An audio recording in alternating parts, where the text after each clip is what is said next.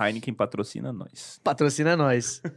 salve, salve, seus botequeiros de plantão. Muito boa noite, Thiago Ribeiro na área, aqui com os meus amigos e irmãos, Jonathan Menino. Isso aí.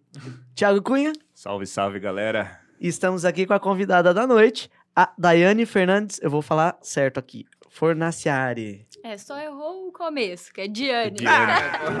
Mas Caramba. tudo bem, tudo Li bem. errado aqui. Diane. Vamos É. fingir que, é, eu fingi que Put- você é norte-americano, né? Ah, é. ele falou certo. Daiane, É. Lady Di.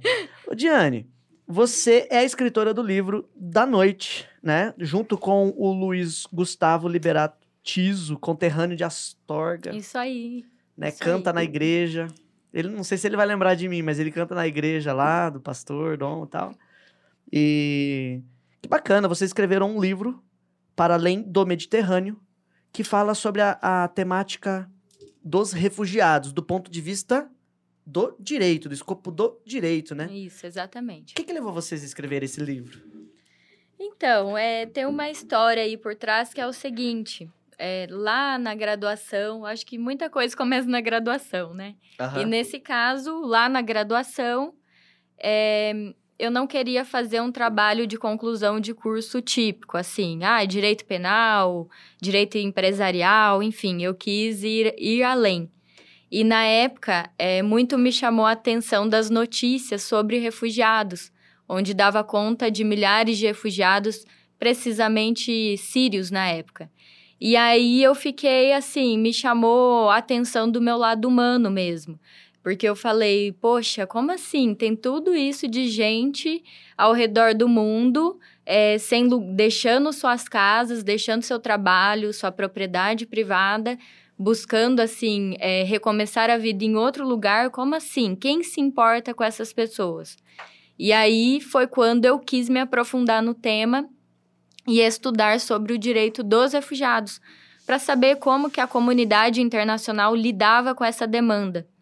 E aí sempre tem uns doidos que topa entrar assim numa dessas com a gente, né?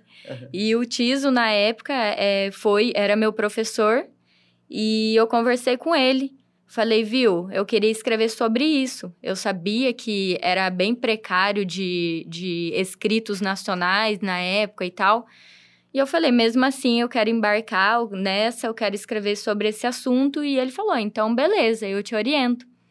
E daí ele me ajudou muito, assim, com bastante indicações de livros, me emprestou livros e tal. Eu tive que comprar vários é, e um pouco para a área de direito é, internacional de escritos estrangeiros e tal. E concluí esse trabalho. Mas, com, assim, eu escrevi esse livro sem saber que seria um livro no futuro. Era um TCC, né? Era um TCC. Tá vendo, pessoal? Não, ah, co- corta pra mim aqui, ó. É, tá vendo, pessoal? Você, você é universitário que não sabe o que vai fazer com o seu TCC, ainda há esperança, ainda há luz no fim do túnel. Pode virar um livro, desde que você trabalhe, pesquise, igual a Diane fez, né? Sim. Trabalhou, sentou a bunda na cadeira e pesquisou, pesquisou pra fazer com que isso virasse uma obra, É, né? exatamente. É, até fica a dica para quem tá na graduação que assim, muitos pagam, né, para fazer o Uhum. TCC. Tudo bem, né? Tudo bem não, é errado, mas assim, cada um faz o que é quer. errado, é errado. É, mas assim, se você escolhe um tema que realmente você se interessa, que está assim de acordo com a sua personalidade, isso pode render bons frutos no futuro. E eu não digo em questão financeira, né? Eu digo assim, Uhum. em questão de você se orgulhar do trabalho que você fez, né? E assim, é, queira ou não, teve um propósito forte por trás aí, né? Do, vo- você Teve. se sentiu incomodada com o tema, foi, né? Isso. o primeiro motivo, né, da, da escrita desse TCC foi o seu incômodo, né? Isso foi exatamente assim, saber que é um- algo tão grave e muito e pouco se fala nisso, foi o que me despertou a atenção e também por saber que eu não tinha conhecimento sobre esse instituto. Então foi o que foi meu combustível para buscar eh, me aprofundar nisso. E aí foi super legal assim, eu escrevi cada folha eh, querendo buscar mais conhecimento. Uhum. Aí, com o apoio do TIS, ele sempre me auxiliando. E ao final, eu tive um trabalho bem exitoso. É, na época, tanto o Tiso como alguns professores falaram, Diane, isso tem que virar um livro. Mas, assim, não sei. É, eu acho que é um defeito do ser humano achar que a gente não tem potencial para mais, né? Eu mesmo nunca imaginei que seria um livro, né? Porque tem a questão de é, editora querer uhum. aprovar e tudo mais. E daí, nesse último ano, o Tiso pegou e falou: não, vai virar livro, uhum. vamos atualizar, vamos é, acrescentar o que tem que acrescentar e submeter a, a, editoras. Mudou muito a linguagem, assim, do que você escreveu no TCC para virar uma obra? Ou... Então, não mudou muito a linguagem, mas assim, eu vi que eu tive uma evolução em questão de hum, gramática. Ah, Foi sim. o que eu vi. Eu achei até interessante. Alguns termos que eu usava lá atrás, esse ano eu já não uso porque eu sabia que era errado. Então, assim, nessa parte de, de redação de texto, houve uma, algumas alterações, mas de pensamento manteve-se o mesmo. Mas, assim, o livro não é uma representação, vamos dizer assim, é, completa da, do, da tua tese, né? Vamos dizer assim, da tua tese, não, porque foi, foi mestrado, né? Não, foi não, graduação. Foi, foi graduação, TCC, TCC, né? É, TCC. TCC. Então, assim, é, não é uma replicação, é, vamos dizer assim, fiel do teu TCC. Você fez algumas... Teve algumas, algumas alterações, alterações, atualizações, mudanças. Muda, sim, tá. normal, assim, para adequar a realidade ah, mesmo. Mais isso. Então, é, principalmente sim. porque é, quem lê um TCC tem dificuldade de, de entender mesmo, né? Por mais que ensinam a gente na, na, na METEP, né? Por mais que a gente ensine em METEP também, né? Que é, você deve usar uma linguagem científica e tal ah, o, o, afegão médio, né? Usar esse termo aqui. O afegão médio, ele, ele, quando pega um trabalho desse, não tem nem vontade de ler, né? Diferente do, do seu trabalho, que foi um trabalho técnico, mas ele está didaticamente é, é, construído para que uma pessoa que não entende nada do assunto consiga ler. Né? Por exemplo, até pedir para esclarecer aqui, porque as pessoas confundem refugiados com imigrantes. Uhum. Né? E existe legislação específica, né? Sim. Da imigração e específica para refúgio, né? Sim, tem, exatamente. É que assim, o refugiado, é, o, o imigrante, podemos até falar assim que é um estrangeiro que está buscando viver legalmente num país, vamos, vamos colocar assim, mas que não tenha nenhum motivo é, por trás disso. Ele simplesmente quer se locomover, é, mudar, simplesmente, vamos supor, por uma situação econômica. Então, ah, o brasileiro que vai para fora, por exemplo, né, buscar uma vida melhor, uma qualidade de vida melhor. Agora o refugiado não, o refugiado ele é obrigado a deixar o território dele. Então, assim, ele é forçado. Se ele não sair, ele vai morrer. Vai morrer. Ele vai ter a liberdade dele sendo restrita. Então, isso é, o, é bem significativo nessa área aí dos refugiados, que é o motivo que está por trás disso. E porque tem alguém até é, isso está lá na Convenção de 51, é, que ele tem um, um, um agente perseguidor, tem alguém perseguindo ele de fato. Ou seja, uma autoridade do Estado ou não, mas tem alguém perseguindo ele efetivamente. E com isso faz com que ele saia muitas vezes às pressas e vai buscar outro Geralmente, país. Geralmente, nesse caso aí que nós estamos falando, é, é, motivos políticos, né? É ideológico, político. Do refugiado? É, nesse caso. É, também de raça, de, também, ah, de raça. opinião política. Uhum. Ou, assim, político, estritamente falando, seria mais casos de asilo. Uhum. Asilo sabe, casos de asilo, que alguém que cometeu um crime político é, fora do país, é, em outro país, vem uhum. buscar asilo uhum. no que está. Agora, nesse caso do refúgio, uhum. não é só político. É, tem questão de raça também, tem uhum. qualquer violação generalizada aos direitos humanos é um motivo para você deixar seu país. O, eu lembro quando teve aquele terremoto no Haiti, que também é, causou é, esse fenômeno de refúgio em massa. Uhum. E muitos, vier, muito, muitos haitianos vieram para o Brasil. Muitos. Por e vem ainda, de né? De fome, né? De fome. Isso também, né, é então, a vida da pessoa, né? A questão dos refugiados haitianos uhum. é um caso à parte. Por quê? Porque, é, tecnicamente falando, os haitianos, eles não são refugiados. refugiados. Muito se fala que eles são refugiados ambientais. Mas, assim, aqui para inserir ele no contexto de refugiados, de acordo com a, a Convenção, Convenção. de 51 e uhum. a lei, o Estatuto dos Refugiados aqui do Brasil, o haitiano não é considerado refugiado. Por quê? Uhum. Porque para você ser considerado refugiado, tem que haver perseguição. Então, alguém ah. tem que te ah. perseguir. E aí não tem como você falar é, o meio ambiente o perseguiu, entendeu? Sim. Tem que ser, por exemplo, uma milícia privada, é, guerrilha, um exemplo, né? Aqui que na Colômbia. Que acontece muito lá também, né? Que... O que você fazia com os alunos em sala, ah, entendeu? É... é... aí os alunos são refugiados. Não, mas eu entendi agora o que a Diane disse. Entendeu? Em relação ao Haiti, realmente lá tem muita milícia armada né, muito bem armada e eles guerriam para para manter Mas assim, ali. os haitianos, eles vieram para o Brasil mais por questões climáticas, né? É, então, e é aí é um caso de imigração, então. É um pouco diferente. O Brasil, ele, eles recebem aqui, eles aqui de um, é, conforme outro instituto, que ah. é o visto humanitário, no caso. Hum. Porque, assim, como foram muitas pessoas buscando uhum. refúgio ao mesmo tempo, refúgio entre aspas, né? uhum. né? Porque, como eu disse, não são considerados refugiados. Então, muitas pessoas buscando uma nova vida aqui no Brasil, o, o Brasil criou esse visto humanitário, porque, assim, é evidente que eles não podem ficar lá. Lá eles perderam a casa, perderam tudo, é evidente. Então, o Brasil acaba acolhendo eles aqui, como em massa, por exemplo, e até depois eles conseguirem ficar legalmente no país. Então é um pouco diferente do refúgio, porque no refúgio você tem que comprovar que você está sendo perseguido, que se você continuar naquele país, uhum. ou, se, ou melhor, se você voltar para aquele país, você pode ter sua vida, sua liberdade cerceada, suprimida. Entendeu? Que é o caso recentemente do Afeganistão. Sim.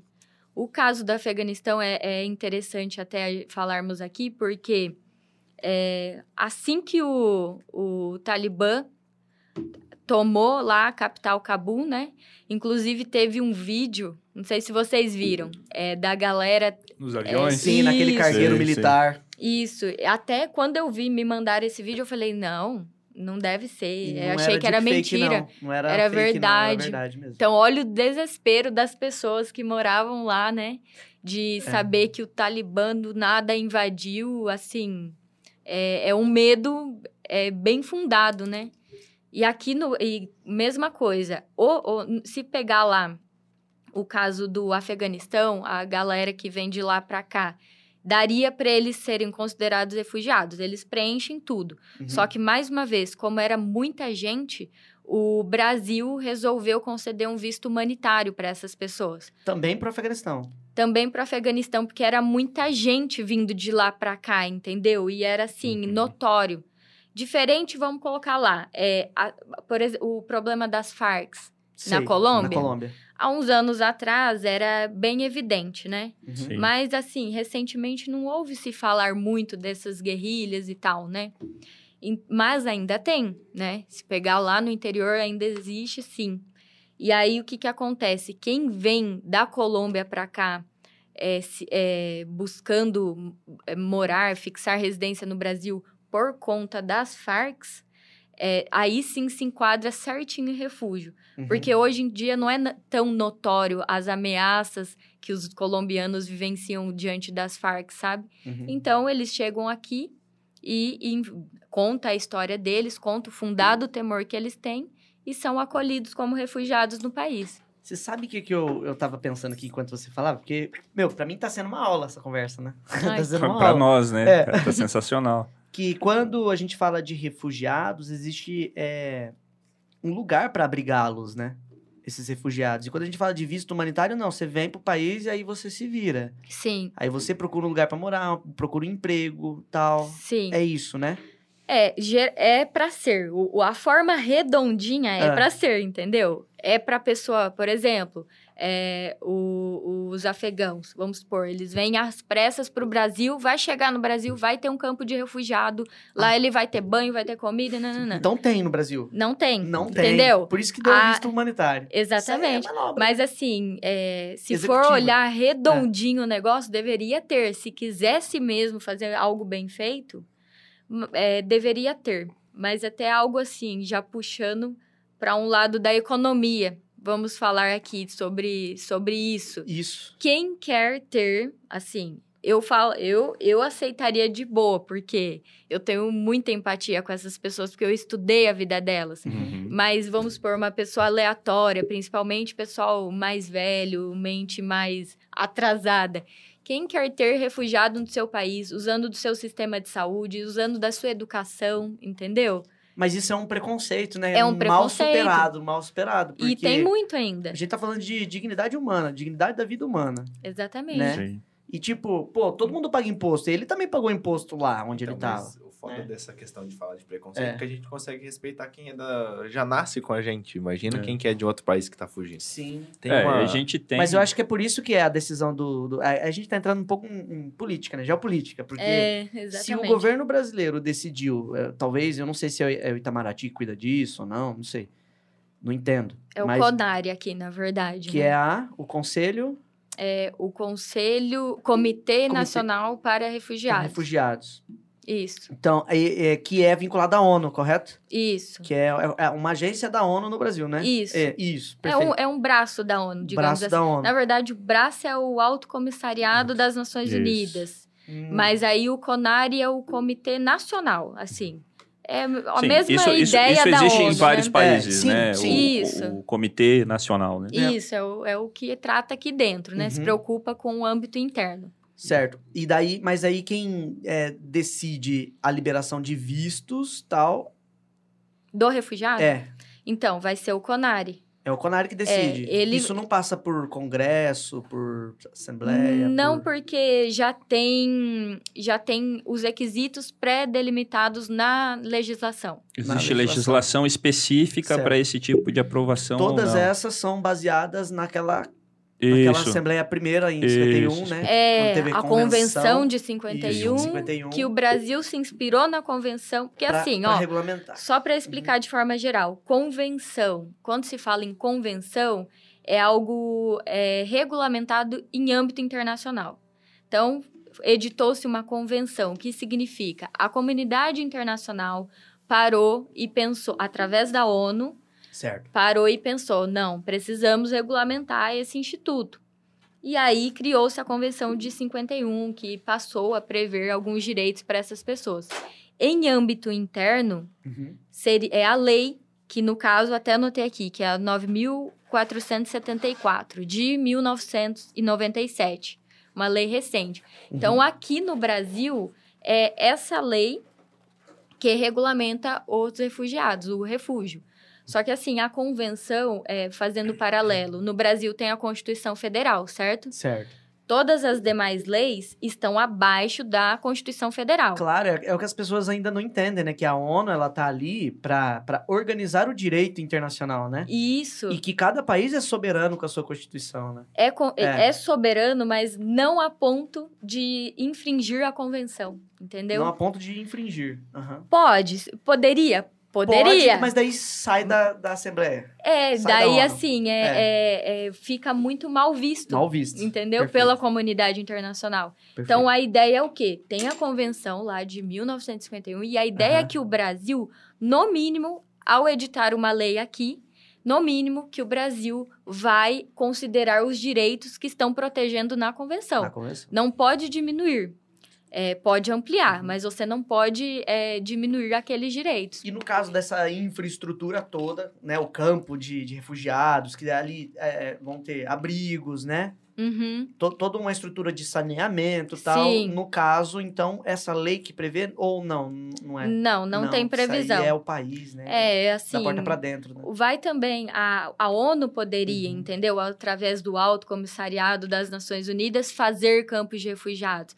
Mas isso é com daí... o orçamento deles mesmo. Com o orçamento é. deles. Mas daí vai uhum. para uma questão econômica e tal, e aí a gente Não, sabe é. que complica, né? Aí é geopolítica mesmo, porque daí, é. é, é daí os países têm que aprovar isso. a liberação de orçamento e tal. Por aí vai. são os países, né, cara? Isso. Aí eu fico... É em assembleia. Assim, é. deveria ter, mas só de reconhecer essas pessoas como refugiados uhum. é um grande avanço, sabe? Talvez. É o que eu penso. Eu, eu assim, analisando um pouco a conversa que a gente está tendo, a Segunda Guerra Mundial, ela, ela foi, assim, decisiva para que essa convenção pudesse acontecer. Exatamente. Foi o, o palco, né? O estopim da o coisa. estopim. Porque é. é triste, é feio de se ver tudo isso acontecendo. É muito feio. Sim. É né? muitas atrocidades em um mesmo momento histórico, né? No mesmo momento histórico. E assim, só de ver a movimentação toda que os judeus fizeram para se salvarem, né? A vinda para o Brasil, para a Argentina. Pô, tem muito judeu aqui no Brasil, tem muito judeu na Argentina. E é Sim. é incrível ver como assim que eles tiveram que se submeter à mudança de nomes e tal para poder se sobreviverem se mesmo, esconder, se né, no local. Exatamente. É, mas é exata, é a partir daí mesmo que começou-se a pensar, né, no Instituto do uhum. Refúgio. Porque o que que acontece? É, o problema não é a pessoa invadir fronteira e ir para outro país, né? Porque isso aqui no Brasil é fácil, né? Se for uhum. olhar assim, é, é tranquilo. O problema é que se você tem um filho, você quer que seu filho estude. E se seu filho não está de forma legal naquele país, ele não vai poder estudar. Ele não vai poder, o, o, os pais não vão poder tra é, trabalhar, né? Uhum. De forma lista e registrada. Então, aí que é nesse, exatamente nesses motivos, nessa situação que nós temos que parar e pensar, poxa, poderia ser com a gente, como poderá ser, né? Não se sabe o que vai acontecer no nosso país daqui em diante, então, assim, pode acontecer conosco também, né? E temos que aceitar essas pessoas aqui e saber que é uma nova oportunidade para eles estabelecerem uma nova vida, uma nova profissão e tudo mais. E assim, né, tudo, é, toda essa, essa contextualização, quando a gente fala desse processo dos refugiados e tal, acho que tudo está baseado na questão, né, vamos assim, o, o princípio é, em direito, né, isso, isso tem um nome, né? Eu não vou saber te dizer, você pode nos ajudar no direito com essa questão. Você fala? Não, no direito como um todo, né? Que hum. eu, eu ia dizer assim, nós diríamos que é, por exemplo, assim, condição sine qua non do processo, uhum. né? Que é a questão do direito à vida. Tudo começa aí, certo? Isso. Tudo, né? começa, Tudo aí. começa aí. E, e aí no livro, né, é, é bem legal, e até a gente estava conversando nos bastidores, né, até falei pra, isso para você, que, que a questão relacionada assim, né, você traz ali que é uma questão do direito fundamental ou um direito universal, né? Quando uhum. a gente uhum. fala do direito à vida, a gente está falando justamente dessa concepção. Eu queria que você explicasse para a gente um pouquinho do ponto de vista jurídico, uhum. né? É, é, essa pequena diferença, porque assim, eu que sou leigo na área do direito, né, não entendo toda a, a concepção jurídica, para mim direito fundamental e universal é basicamente a mesma coisa. Você explicou uhum. para mim ali, né, nos bastidores, eu queria que você explicasse para a gente aqui agora uhum. é, essa relação e, e, qual a importância que isso tem, por exemplo, quando nós falamos dos refugiados, né? Entender essa, essa dinâmica e essa diferença e a importância que isso tem justamente para essa questão do direito internacional dos refugiados. Ah, certo. Então, é, o direito à vida, da forma que eu trato, a distinção que eu trato ali no livro que nós tratamos, é o quê? É, o direito à vida, ele é um direito fundamental e um direito humano. Ambos trazem a ideia de um direito universal, de universalidade. É o, um imperativo que existe em todo lugar, em todo país. Basta você nas, é, nascer humano que você terá direito à vida, terá direito à dignidade. Uhum. O que, que acontece na distinção aqui do direito, e é algo bem técnico mesmo, vocês que não são, que não são da área vão falar, ai, pra quê? Não deve, nem precisava dessa distinção. É que quando você fala de direito fundamental, você está falando de um direito que ele está sendo preconizado em leis internas. Então tá, o direito à vida, por exemplo, no Brasil, ele é salvaguardado lá no artigo 5 da Constituição Federal. Então vai estar lá que todo cidadão tem o direito à vida. É, quando se fala em direito à vida, por exemplo, na Convenção de 1951, que é um instrumento internacional, fala-se em direitos humanos, entendeu? Mas assim, é uma distinção muito teórica, porque na verdade a vida é a vida. Então, o direito à vida que você vai ter aqui, você vai ter, vai ser visto também lá na comunidade internacional. Então, é basicamente isso. E, e como é que a gente trata isso, né, do ponto de vista jurídico também, né? Porque tem, tem muito nisso no livro, que é a questão da questão da igualdade né? E, e, quando vocês falam ali da questão da igualdade, vocês trazem duas, dois princípios, eu acho que posso chamar assim. Se eu tiver errado, aí você me corrija, tá, Diane, por favor. É, que vocês falam da questão formal e da questão material, né? Certo. Da igualdade formal e da igualdade material, né?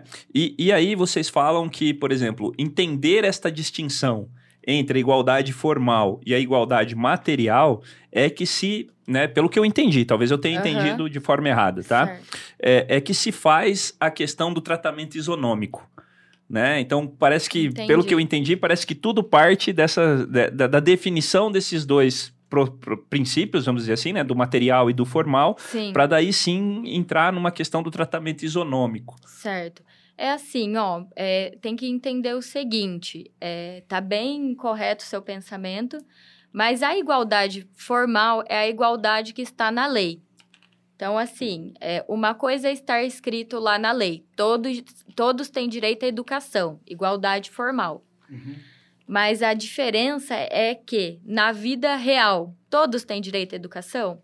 E aí é onde encontra-se a igualdade material é, é basicamente é o seguinte: verificar se naquele caso em concreto realmente analisando a situação da pessoa que mora em meio urbano e a pessoa que mora no rural, ambas têm direito à educação. Então, basicamente é isso, é tratar com isonomia de acordo com a situação vivenciada por cada um. Entendi. Então, por isso que, por exemplo, partindo um pouco mais para outro assunto, mais para entender mais uhum. ou menos isso é, é, sistema de cotas. Você está tratando é, as pessoas que usufruem as, as cotas de uma forma distinta, mas porque a situação delas é distinta daqueles que não usam as cotas. Então, você está tratando diferente, mas você não está deixando de ser isonômico, digamos assim. Não sei se deu para entender mais Seria ou mais ou menos isso. Tratar, é, tratar com igualdade os desiguais em relação às suas desigualdades. Sim. Seria isso. Exatamente. E isso vale também para a questão dos refugiados. Vale, com certeza. Né? Porque, embora humanos, eles estão em uma situação distinta da nossa. Então, é, tudo bem, às vezes, eles terem algum privilégio. Não digo privilégio, mas assim. É, comparado a um outro estrangeiro, tudo bem eles conseguirem ingressar no nosso país de uma forma mais, mais fácil, fácil, entendeu? Entendi. Basicamente uhum. isso. Entendi. É, isso nos leva né, a aquela condição assim, porque no princípio, vamos dizer assim, antes de 1951, é, essa questão do, do, do ponto de vista do, do, refúgio, né? A gente até comentou sobre isso, que é o protocolo Jensen, uhum. né? Que foi um dos primeiros pontos a se tratar isso lá em 1933, né? Isso. Algumas coisas nesse sentido. Falava que isso se aplicava muito de forma regionalizada. Exatamente. Né? É, e vamos dizer assim, isso funcionava somente em algumas nacionalidades. Isso não era algo que a gente tinha, vamos dizer assim, é, espalhado para o globo, né? Que tem essa questão que o Ribeiro colocou da geopolítica e, é. e, e tudo mais, né? É, e aí eu quero fazer duas perguntas em relação a isso para você. Uhum. A, a, primeira é, por que era assim, né? Por que, que funcionava dessa forma e por que a gente vê isso? Porque a gente estava conversando aqui no, né? Acho que até no início você disse que isso existe, né? Nos bastidores a gente estava conversando um pouquinho, né? O Thiago trouxe um pouco da questão né, é, religiosa da coisa, né? José e Maria, né, que ah, também eram refugiados. É, é no, nos bastidores, né, que a gente estava colocando aqui.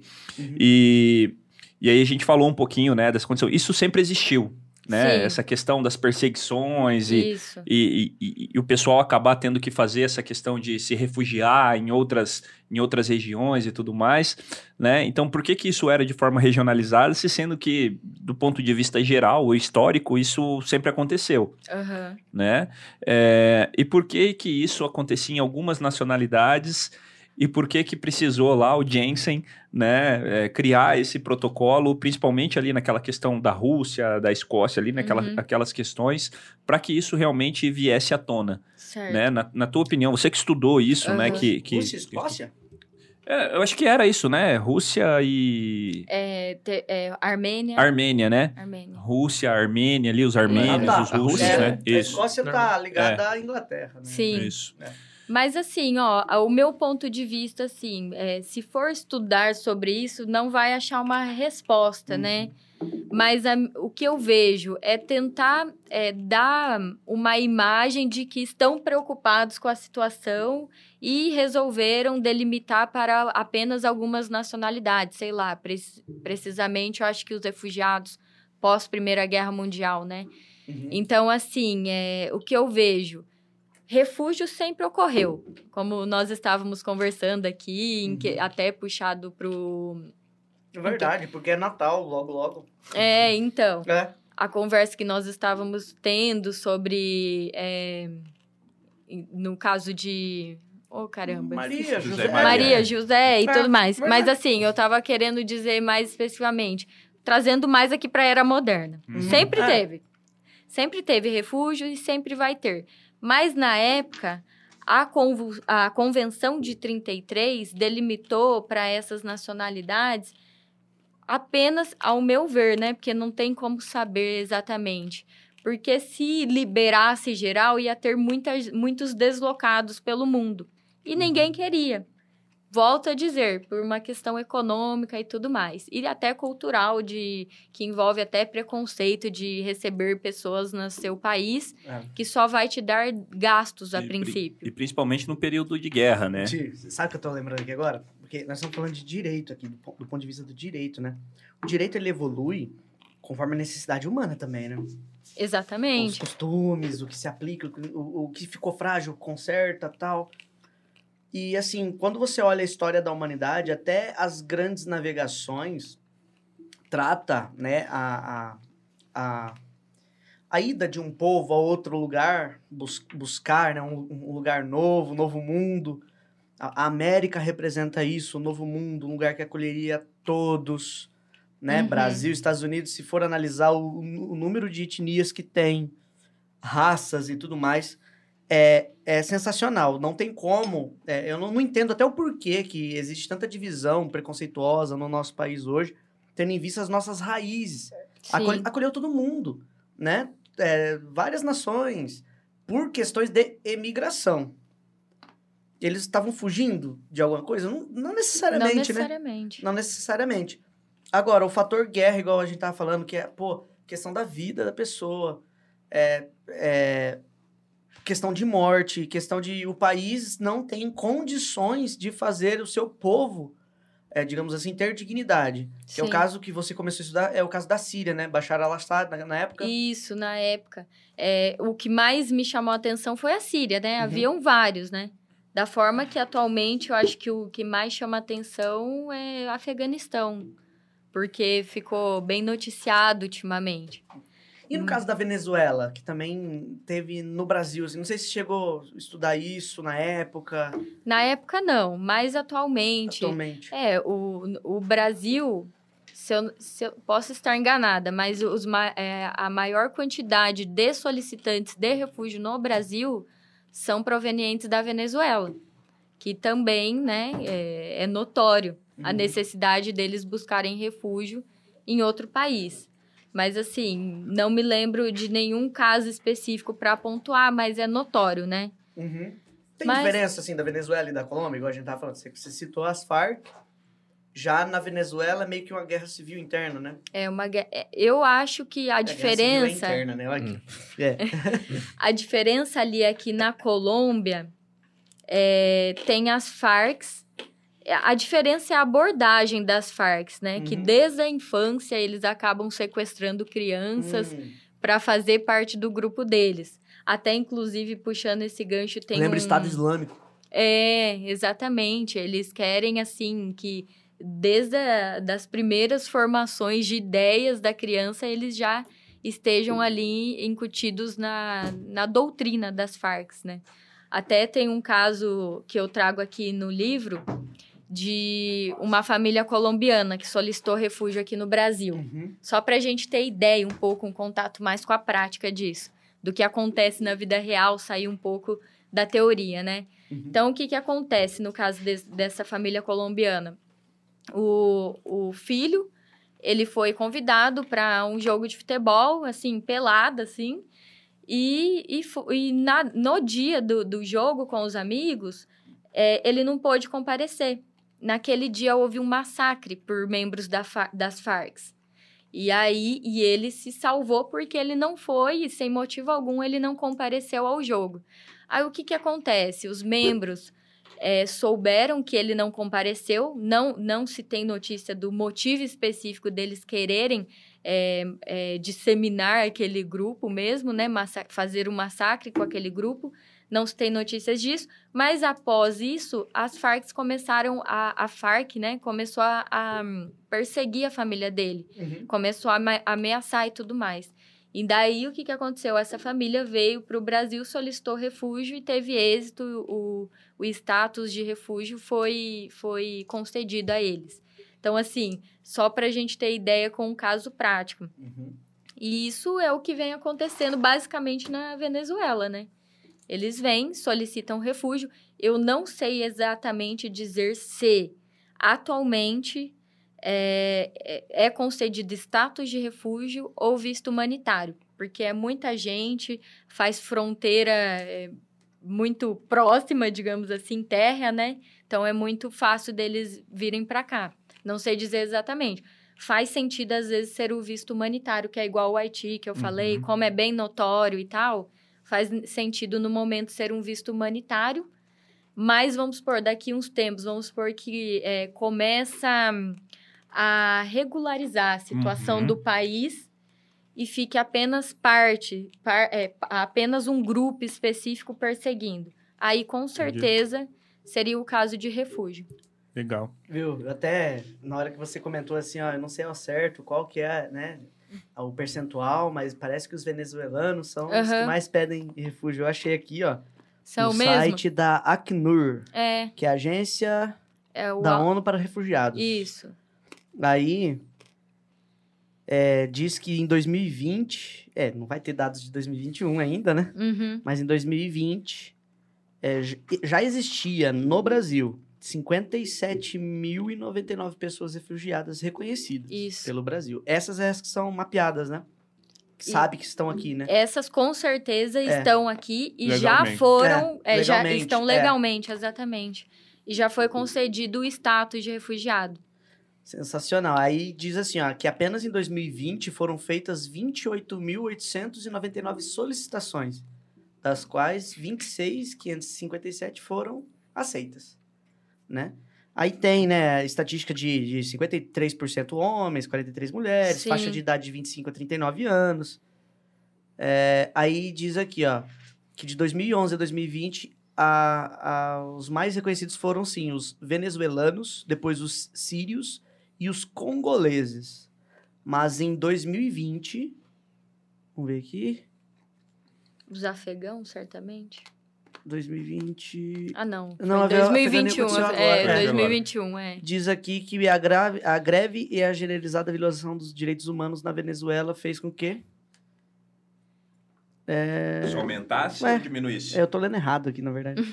é, as, os nacionais da Venezuela foram responsáveis pelo aumento significativo. Na verdade, eles realmente são os mais. É, no momento, com certeza. É. Principalmente a... no estado de Roraima, Amazonas e depois São Paulo faz fronteira, né? É. é. Mas até nesse assunto, durante a pandemia, diminuiu bastante é, o reconhecimento de status de refugiado. Porque o governo federal editou umas 30 portarias assim, que figuraram como empecilhos para essas pessoas ficarem aqui. Uhum. Porque, assim, é, pela legislação, a partir do momento que se solicita o refúgio, ela já está de forma legal no país. Ela só vai ser. Ela solicitou. Porque, assim, solicitou refúgio, aí ela vai passar por uma entrevista no CONAR e tudo mais, ou Polícia Federal, dependendo do lugar, para verificar se realmente ela se enquadra naqueles requisitos da lei. E aí, a partir do momento que solicita o refúgio, ela, ela consegue ficar no Brasil de forma legal. E depois, se for negado o status de refugiado, ela tem que voltar para o país dela. Uhum. Vai ser deportada, no caso, né? Porque é como se o visto vencesse, tipo uhum. tipo assim. E o que, que acontece? Durante a pandemia, o governo federal editou umas 30 portarias é, que foi um empecilho para que essas pessoas, qualquer pessoa que entrasse de forma ilegal, deveria retornar, deveria ser deportado.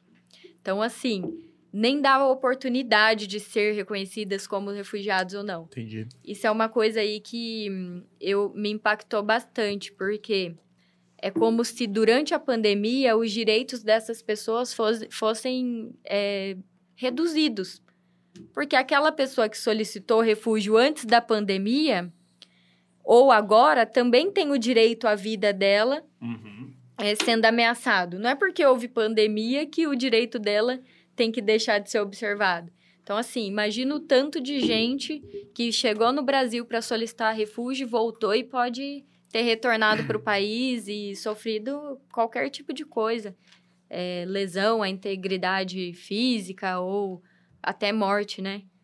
Então, isso é uma coisa que me impactou também. E, eu acho assim, uma coisa que, que, que é legal dentro desse, desse contexto, né? E a gente vem falando bastante a respeito disso aqui hoje, é a questão dos direitos humanos. Uhum. Né? E, e aí um princípio dos direitos humanos diz assim, né? Que os homens nascem e permanecem livres e iguais em direitos. Né? Uhum. Isso é uma, uma questão lá de 1789, né? É, tem até toda uma, uma questão e é uma, uma, uma como eu vou dizer assim, uma, colo, uma conotação no, no processo assim de ter as pessoas como ter direitos a ter direitos, né? Uma coisa mais ou menos nesse sentido. Vocês isso. colocam isso no livro também, né? E aí gente... Você não tem direito a nada. Ah, faz parte, né? é... E aí a gente fala sobre a proteção internacional da pessoa humana, uhum. né? É... E aí, para mim, assim, né, é, como, eu, como a gente já falou, a gente é meio leigo no, no, no, processo, né, a gente começa a entender assim, né, a gente falou lá do direito humano, falou da dignidade da pessoa humana, né, falou da, da, da, dessa concepção, dessa diferença do direito fundamental, do direito universal. E aí eu entro nessa, nessa questão assim, né? É, em que contexto é, isso se torna realmente real dentro do processo do direito, né? Dessa questão da proteção internacional da pessoa humana, sendo que nós já estamos falando lá no começo sobre o processo da dignidade da pessoa, né? do direito à vida, por uhum. exemplo, né? Que no caso a gente tem isso dentro da legislação brasileira. Sim. Mas isso não se vê, não se vê, não se vê isso como um direito universal. Por exemplo, né? O direito Sim. à vida não é um direito universal.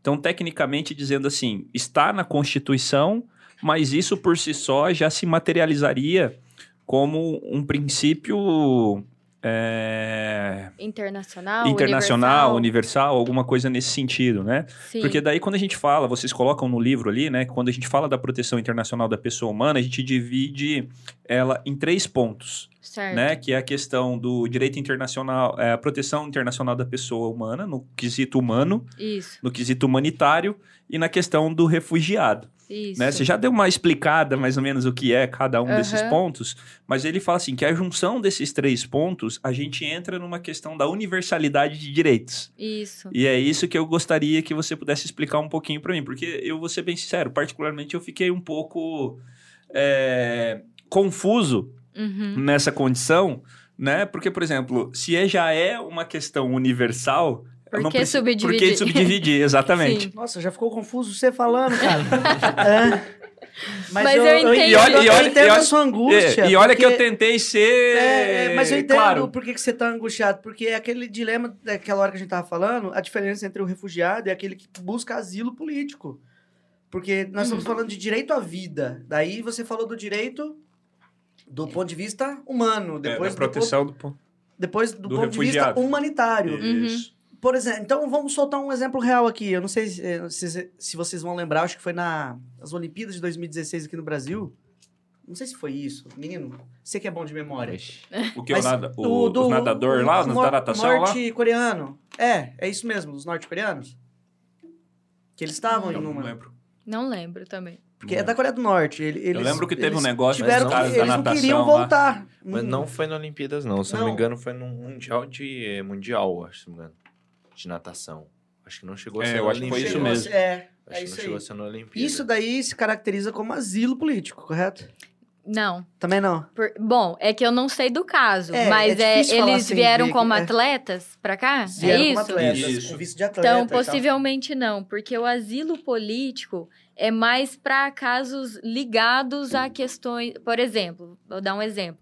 O sujeito está na Itália e ele comete um crime político, vamos dizer assim. Ele está tentando é, desmembrar território, algum não é um crime comum, tipo homicídio, entendeu? Viva a revolução, né? Mais ou menos é, isso. É, basicamente isso. Agora, no caso do, do, dos atletas, eu não sei o que, que o motivo que eles alegaram lá. Mas pode ser caso, caso de refúgio, sim. É, isso Pode aconteceu ser. com alguns atletas cubanos também que não queriam voltar para Cuba. Sim. Né, que eh, foram, eles foram, na verdade, até é, classificados como desertores né? Então teve toda uma, uma condição. O Brasil teve ali um, um, foi uma relação muito difícil. Eu lembro por meio por cima disso, né? De algumas coisas que aconteceram e aí assim o, o Brasil não sabia se mandava os caras de volta, se não mandava, virou um, um embrólio político. Não sabia é, o que fazer. Exatamente. Ficou naquela naquele emblema de, diplomático né? E aí, vai, não vai? E aí, o que, que a gente faz? A gente fica com esses caras porque a gente sabe que a condição lá não é, não é tão legal, a gente entende Sim. o porquê que eles querem ficar, uhum. mas ao mesmo tempo eles vieram como atletas, né? Estão representando o país e agora não querem. Nossa, virou uma bagunça, né? Então não sei como é que ficou isso, não lembro efetivamente como terminou o caso. Mas então, tinha muito dessa relação. Do que eu nem tô achando mais aqui, cara, notícia. É, vai depender dos motivos que eles alegaram. Será que eles estavam de fato sendo perseguidos? Não, não dá para saber, né? Tem que eles teriam que provar na época. Uhum. Mas, assim, só voltando para uhum. aquele questionamento Perfeito. seu, eu entendi o que, uhum. que você quis dizer. É, é que vou tentar explicar da forma mais simples possível, porque, mais uma vez, é algo bem teórico, né? Bem técnico.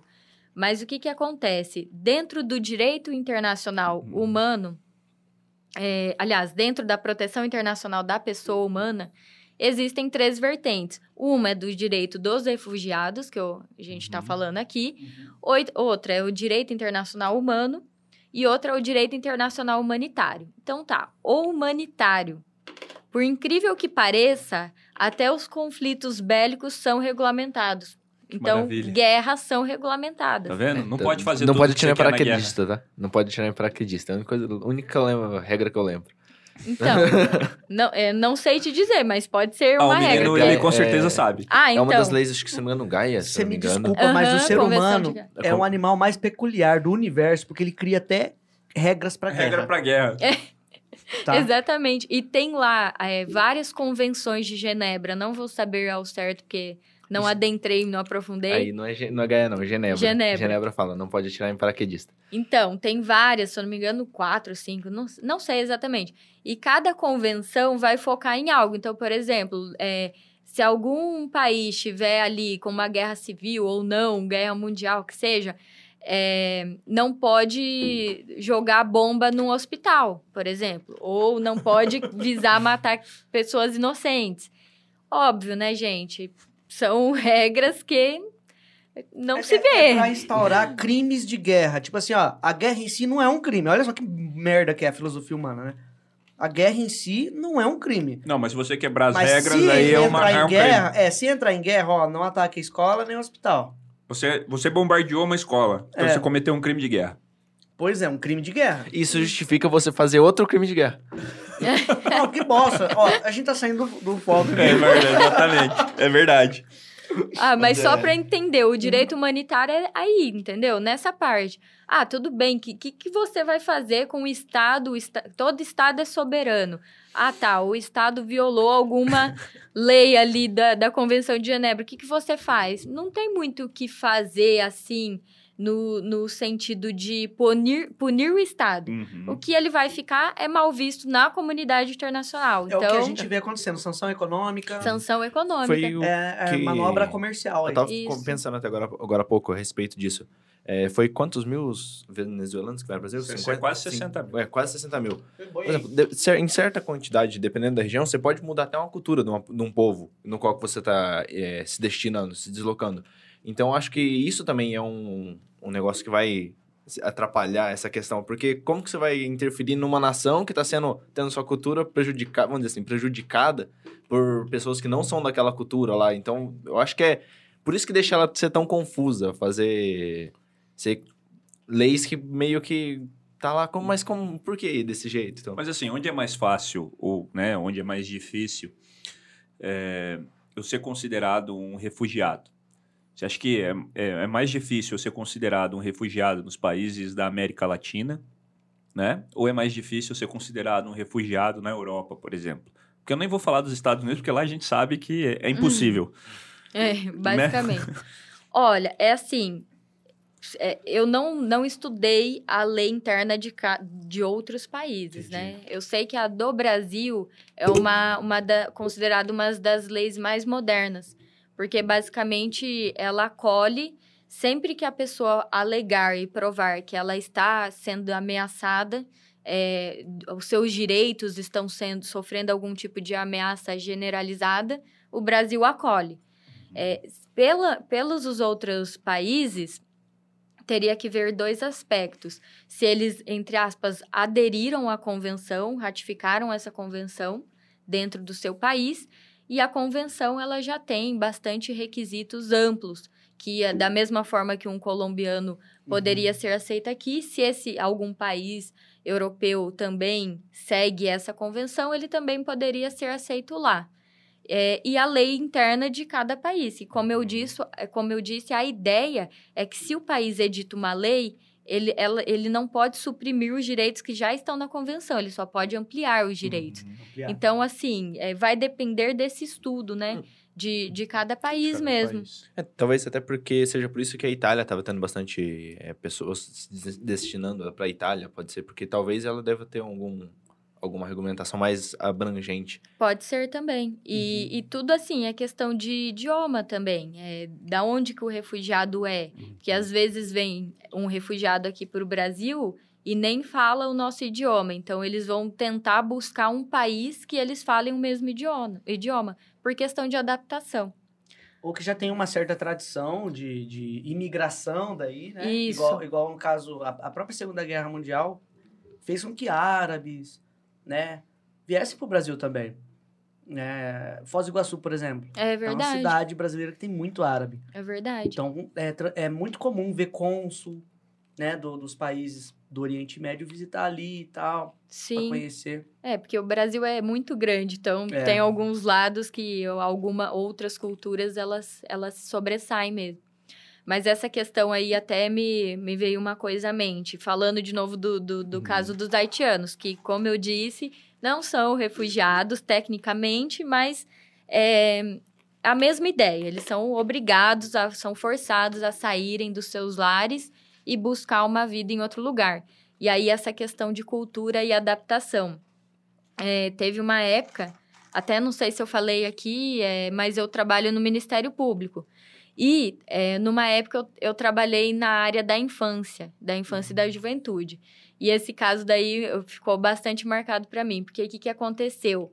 Nós recebemos uma denúncia, é, por par... chegou até o Conselho Tutelar, e era, é, acho, final de semana, era plantão, não sei se era final de semana ou depois das seis, enfim. E aí o Conselho Tutelar falou que chegaram até eles e disseram que tinha uma criança haitiana desnutrida muito magra, que não se alimentava e, e que os pais são haitianos e eles não falam não falavam nosso idioma. Acho que eles falavam não sei que que é, eu sei que é francês, eu acho que é crioulo, se eu não me engano, hum, a outra o é. outro idioma, uma coisa assim, né? Uhum. E não era francês que eles falaram, era esse outro idioma, acho que é crioulo haitiano o nome. Aí é, ninguém conseguia entender o que os pais falavam, mas a criança ela estava muito desnutrida, muito magra, assim.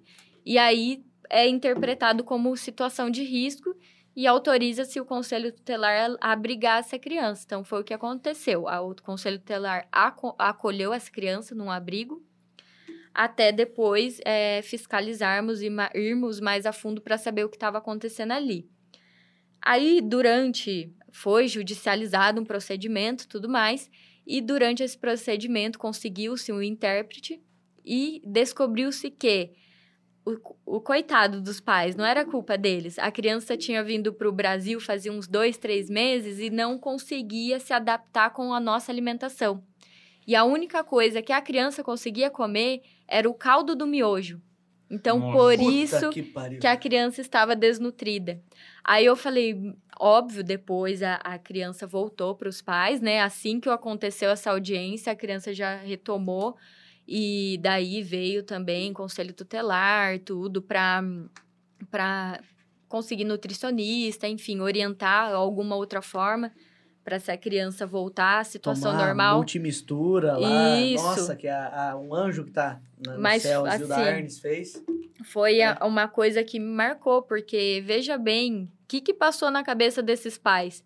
Porque eles não conseguiam, não conseguiam nos compreender. E eles não, provavelmente eles não estavam entendendo de fato que, não. por que, que, a criança foi tirada, por que, por que, que isso está acontecendo na nossa vida. Isso. Pô, e nós também, a princípio, não entendemos, porque a criança estava em notório estado de desnutrição. Então, assim, ó, isso é um caso. Imagina tantos casos ocorrem aqui de pessoas refugiadas e tudo mais, né? É uma coisa pra gente pensar. Cara, mas que situação, né? Assim, é, comentando em cima do seu comentário, né? Uhum. Porque o Haiti, desde que aconteceu aquele terremoto, inclusive a Zilda Arne faleceu lá, né? No terremoto. Ah, não sabia. Ela morreu lá. Também não sabia. ela cuidava da pastoral da, da criança, do adolescente. E ela é uma das idealizadoras dessa multimistura que tira a criança do estado de yeah. desnutrição. Tá, e aí, assim, o que acontece? O, o estilo de vida do, do haitiano foi, foi ladeira abaixo lá.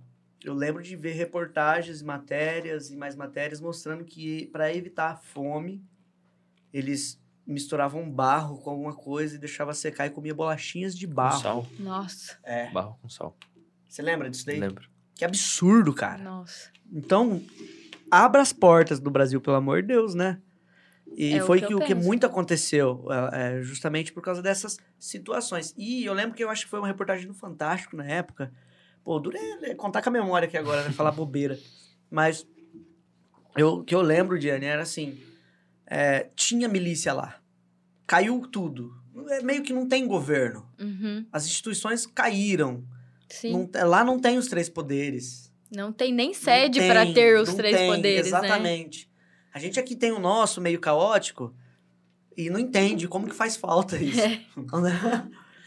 então, é então faz sentido. É, é, a, você, que bom que vocês interpretaram que não era culpa dos pais isso.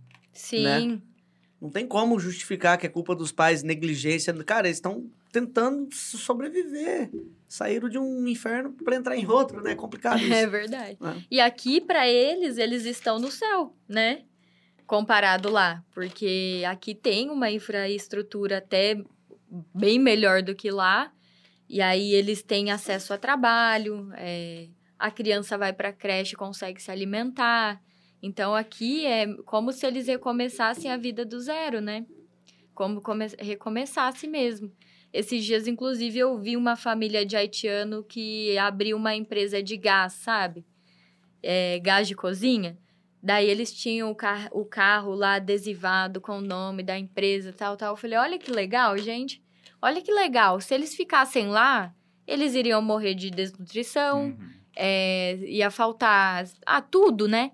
E aqui eles estão tendo a oportunidade de ter uma qualidade de vida. Eles não, não é apenas a oportunidade de viver, mas é uma oportunidade de ter uma boa qualidade de vida. Sim. E isso muda tudo. Isso é. vai se aplicar pro, pro, para a galera da Venezuela, para os afegãos, para todos, né? Pra todos. Não, sensacional. E, e aí, né, a gente, como eu falei ali, né, naquela questão da proteção internacional da pessoa humana, a gente uhum. entra naquelas questões, né, do humano, humanitário, os refugiados e tudo mais. E aí a gente entra no. Vamos falar agora, eu acho que vale a pena a gente falar um pouquinho do direito internacional dos refugiados propriamente dito, que é realmente a essência do livro de vocês, né? Isso. É, e ali né, a gente fala, né, a gente falou um pouquinho dessa questão da, da, perseguição, dessa questão, né, como é que a gente classifica o refugiado, né, o Ribeiro falou um pouco sobre isso, e aí a gente classificou ali, né, que é aquela questão dos eventos políticos, né, sociais, raça, às vezes tem a ver essa questão, raça, né? Uhum. É, nacionalidade, né? Inserção em grupos sociais, algumas coisas nesse sentido. E aí a gente fala também dos deslocamentos migratórios, né? uhum. né? É, o quanto isso pesa e o quanto isso faz essa diferença. A gente até a gente falou sobre isso aqui, você explicou um pouquinho essa relação, né? Sim. Da imigração e o que, que é realmente o, refi o refugiado. E aí a gente entra numa questão assim, eu não sei se isso foi feito na declaração de Cartagena, né? Parece que foi, foi, foi pensado nesse sentido. E aí vocês vêm colocando essa questão assim, definindo algumas situações. O que, que é a perseguição, uhum. né? Como é que é caracterizado esse processo da perseguição? É, o bem fundado temor, isso eu, eu, eu, também confesso que eu fiquei um pouco em dúvida, né? O que, que é, depois se você puder explicar um pouquinho pra gente é, é, esse princípio, esse princípio acho que vai ser bem legal. E a questão da esta da extraterritorialidade, certo. né? Que é, é, é, é bem, bem, bem interessante também essa, essa condição, né? Uhum. Porque ele fala justamente sobre essa questão, assim, por exemplo, na, na extraterritorialidade, ele fala dos refúgios, né? Uhum. Que ele fala assim, que às vezes o, a, a, pessoa pode se refugiar dentro do próprio país, né? Ir para uma outra região, para uhum. uma outra condição. Então, se você pudesse explicar para a gente um pouquinho a diferença desses três princípios aqui, né? Certo. A perseguição, o bem fundado temor e essa questão da extraterritorialidade. Então, é, esses são assim os requisitos. Quando a pessoa vai solicitar o refúgio, ela tem que comprovar a presença dos requisitos expostos lá na lei e na convenção também, né? E aí o que, que acontece? É, tem o requisito motivo, que é por que, que você está deixando o seu país. É por motivo de opinião política, de raça, religião? Qual é o motivo? Então, a pessoa vai ter que esclarecer isso. Tem a questão da perseguição, que é onde eu entrei lá e me adiantei falando do, do, dos haitianos. O motivo deles não serem considerados refugiados uhum. está dentro da perseguição. Por quê? Para você falar que é, está sofrendo perseguição, você tem que falar quem que é o agente que está te perseguindo. E daí, no caso da, da, da perseguição, vamos colocar de um afegão, o Talibã. Então, existe um ente não estatal, né? É, porque eles não são reconhecidos, né, de, de forma legítima, que está perseguindo eles, ou uma FARC, no caso da Colômbia. E daí tem também o fundado temor, que você tem que comprovar o fundado temor. Só que assim, não sei se vocês vão concordar comigo, falar de temor é algo muito interno, né? Uhum.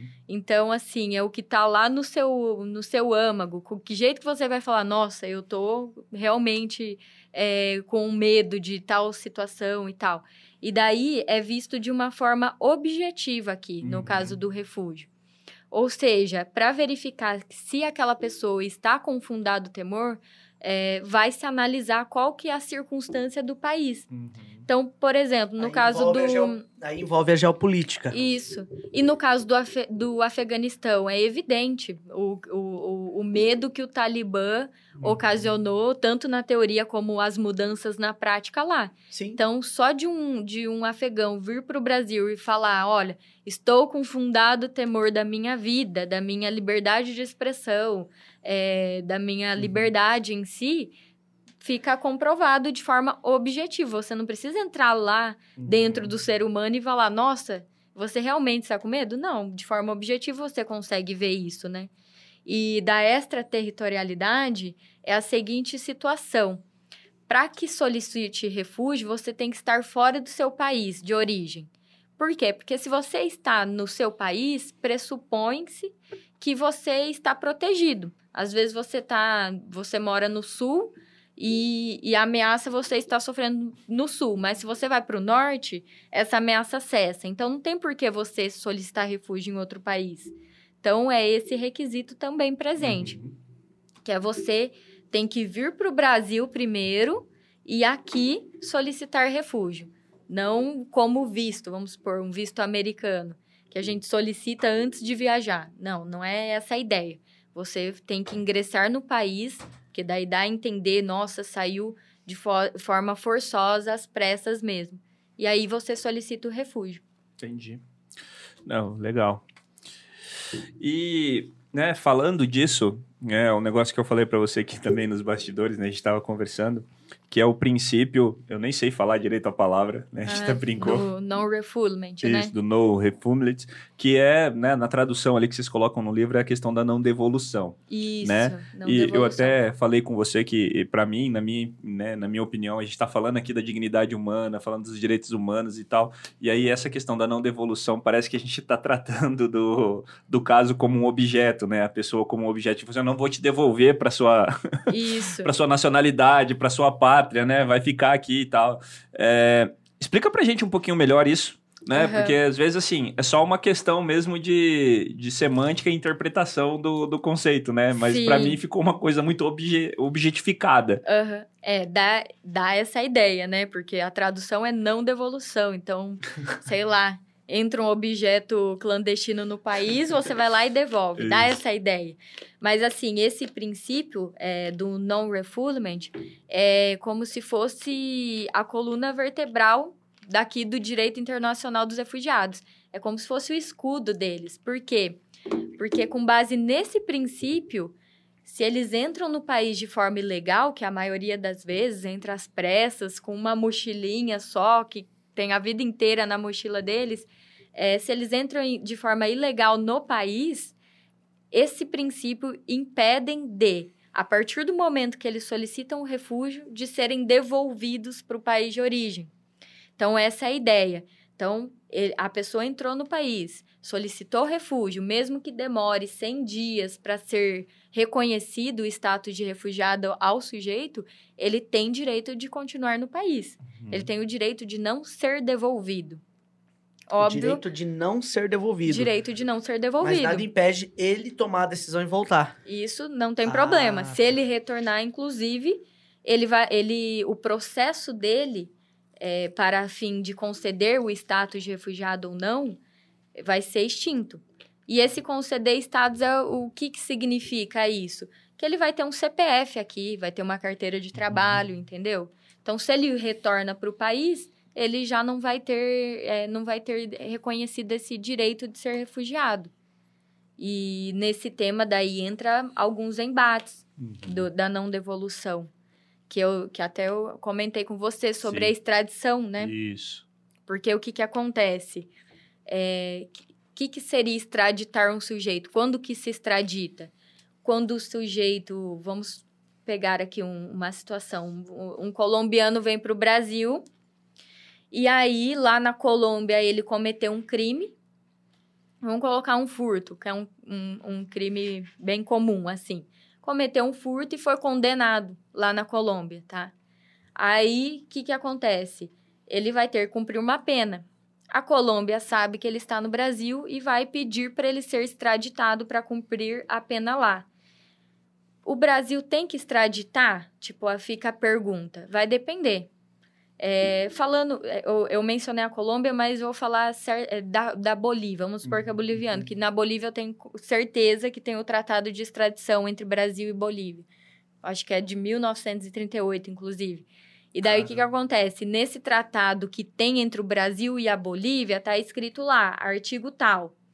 Se é, for condenado em sentença penal irrecorrível na Bolívia, o Brasil tem que extraditar o sujeito. E vice-versa. E vice-versa. Então, se deu merda, não foge pro Bolívia, tá? Então, por isso que ninguém foge. Nem um boliviano foge pro Brasil e nem, nem um brasileiro, brasileiro vai, vai pra Bolívia. Bolívia. Então, por exemplo, tem, tá escrito isso lá. Mas, ao mesmo tempo, vamos supor que esse boliviano que está aqui, ele, ele é um refugiado. Uhum. Ele já conseguiu o status de refugiado. E aí, isso. o que que faz? Entendeu? É um conflito muito grande até confrontam dois princípios, que é o do non-refoulement, uhum. que é da não devolução, devolução, e outro princípio lá do direito civil, do direito privado, que é o pacta sunt servanda. Não sei, acho que vocês nunca ouviram falar, né? Mas, não, nunca, nunca. Não tenho a mínima ideia do que se trata. a mínima. Mas basicamente é o seguinte, você compra um carro e faz um contrato. Aquele contrato vai fazer lei entre vocês, entre os contratantes, Perfeito. né? Isso. Mesma coisa aqui, o Brasil firma um tratado com a Bolívia. O, o tratado vai fazer lei entre aquelas partes. Uhum. Então, vai conflitar esse princípio do contrato faz lei entre as partes e vai conflitar o da não devolução. E aí, como é que resolve isso, Jay? Então. Burro, por que, que veio fugir pro Brasil, né? então, daí. Vai, vai conhecer que a legislação do seu país É, primeiro, é. né? Não tem explicação, mas assim, a tendência é que vai se re- resolver é, da seguinte forma. Também, mas é, sobrepujando valores. Vamos Entendi. colocar assim: você vai colocar numa balança. Eu vou colocar numa balança um princípio do direito é, internacional privado, vamos colocar assim, ou o direito à vida do sujeito, entendeu? Então, Ah, vai já ter. era, ele voltou. E aquela barganha que tem? E aquela barganha? Mas não, isso é legal, eu, mas eu, sabe que- eu sabe tô, que dá eu tô pra com ele sobre custódia aqui. Tipo Mas, assim, por aquela- exemplo, aquela isso é um negócio legal pra gente discutir, por exemplo, no caso dos os casos indonésios, dos brasileiros que levam droga pra Indonésia. Ai, E aí que são pegos, e aí é morte. pena de Pena de morte, morte. E, e- e vão se matar e tal. E aí a embaixada brasileira matar, tenta não. extraditar e aí não consegue. matar. Vão matar, né? É, Só que daí, nesse caso, só envolve o crime, não, en- não envolve a situação de refúgio, né? Entendi. Não, Não é Entendeu? refúgio e não tem é, tratado de extradição também. Não tem. Eu não É, sei. não, É, eu, eu acho não- que Brasil e eu não Indonésia, sei. com É. certeza não. Não, porque Não é uma luta dizer. pra Porque os brasileiros vivem me levando droga pra lá, né? Eu acho que os caras, não, não vamos ter esse pro- pro- processo não, porque senão... É porque, assim, no tratado de Vira- vira extradição, é comum, é, se cometeu o crime e foi condenado, extraditar, Uhum. em regra, assim, né? É, o, o problema aí é a questão do, de ser refugiado ou não, entendeu? Então, Sim. você não pode alegar que, ah, eu cometi um crime, é motivo de você ser refugiado. É um motivo ilegítimo, no caso. Tem que Mas, ser... por exemplo, sou refugiado, cometi um crime no Brasil. Aí, por exemplo, eu sei que a lei no Brasil ela é mais severa do que a no meu país. Aí eu quero ser extraditado.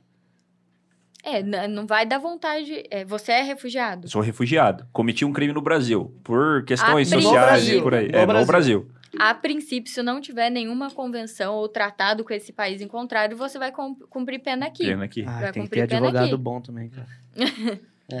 Sei, as perguntas do Cunha tá deixando um pouco É, preocupado. tá, eu tô ficando preocupado. O que, que esse meu amigo quer fazer na É, Indonésia ainda? O meu, é, sempre começa assim, o meu amigo, ele... Um amigo de um amigo meu. o amigo do meu amigo, meu primo. Exatamente. E aqueles caras que vão pra Indonésia, né?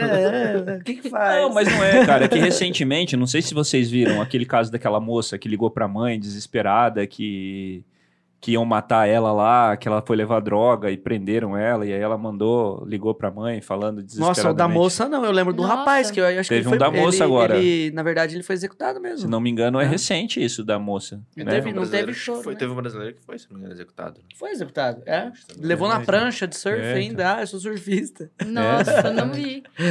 Não, mas É. aí o pessoal se aproveita, né, de alguns institutos pra, ó, sair fora, né? E no caso, por exemplo, vamos supor, ele é, se o, a pessoa que estava como refugiado, ela, ela pode decidir voltar.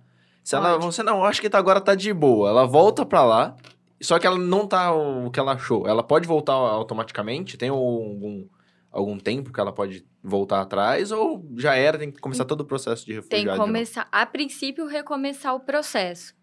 Porque, a não ser que tenha alguma portaria, alguma resolução, mas pela lei não tem isso. Se você retorna acreditando, é, no caso até se chama-se é, repatriação voluntária, você volta por vontade própria, imaginando que lá você não vai ter nenhum risco à sua vida ou liberdade. E daí você deixa de ter o status de refugiado. Óbvio, se amanhã ou depois sobrevier um novo caso, ele pode voltar ao país e solicitar refúgio. Basicamente isso. Legal. E como é que é no Brasil? Essa, essa questão de deportação, extradição, refúgio, né? É, isso, isso é muito diferente do que foi se tratado lá na Convenção Ah, de inclusive, tem- 1951? Tem, um capítulo no livro né, que vocês falam Isso, sobre, Tem. essa, sobre essa questão. É, é que assim, basicamente na deportação, falando de forma bem simples, é quando você está de forma ilegal no país. O visto venceu, por exemplo. Você está legal, ilegal, você será deportado. Aí tem no, o caso da, da extradição, que é o que eu, eh, estávamos conversando, que tem um crime aí. Então, você come... Aliás, você está no Brasil, você é estrangeiro, está no Brasil, cometeu um crime no, no exterior, já tem sentença penal transitada em julgado e aí o país solicita sua extradição. Então, você vai para lá cumprir pena. E daí também tem o caso de expulsão. O, o caso de expulsão é por decreto presidencial e envolve se a pessoa comete algum crime é, que atente contra a segurança do país, é algo mais embaixo, assim, uhum. por exemplo. Ou tem alguns casos de tráfico de drogas também, que daí uhum. o sujeito é expulso. Segurança e se é país. é expulso, não volta mais, não hum, consegue retornar. Ah, não consegue. No caso de é, segurança do país. Só ilegalmente. Seria o quê? Espionagem. É isso? Também. É que eu assisto muito Gen filmes, né? Genocídio, né? por é, exemplo, algum crime mais severo, mais severo. mesmo. Entendi. É. É, terrorismo, é, coisas terrorismo. nesse sentido, né? Isso. E, e, quando fala de refúgio, que legal que você falou isso, é, é, o que mais pega, assim, quando a gente fala de preconceitos de refugiados, é isso, hoje, hoje em dia, né?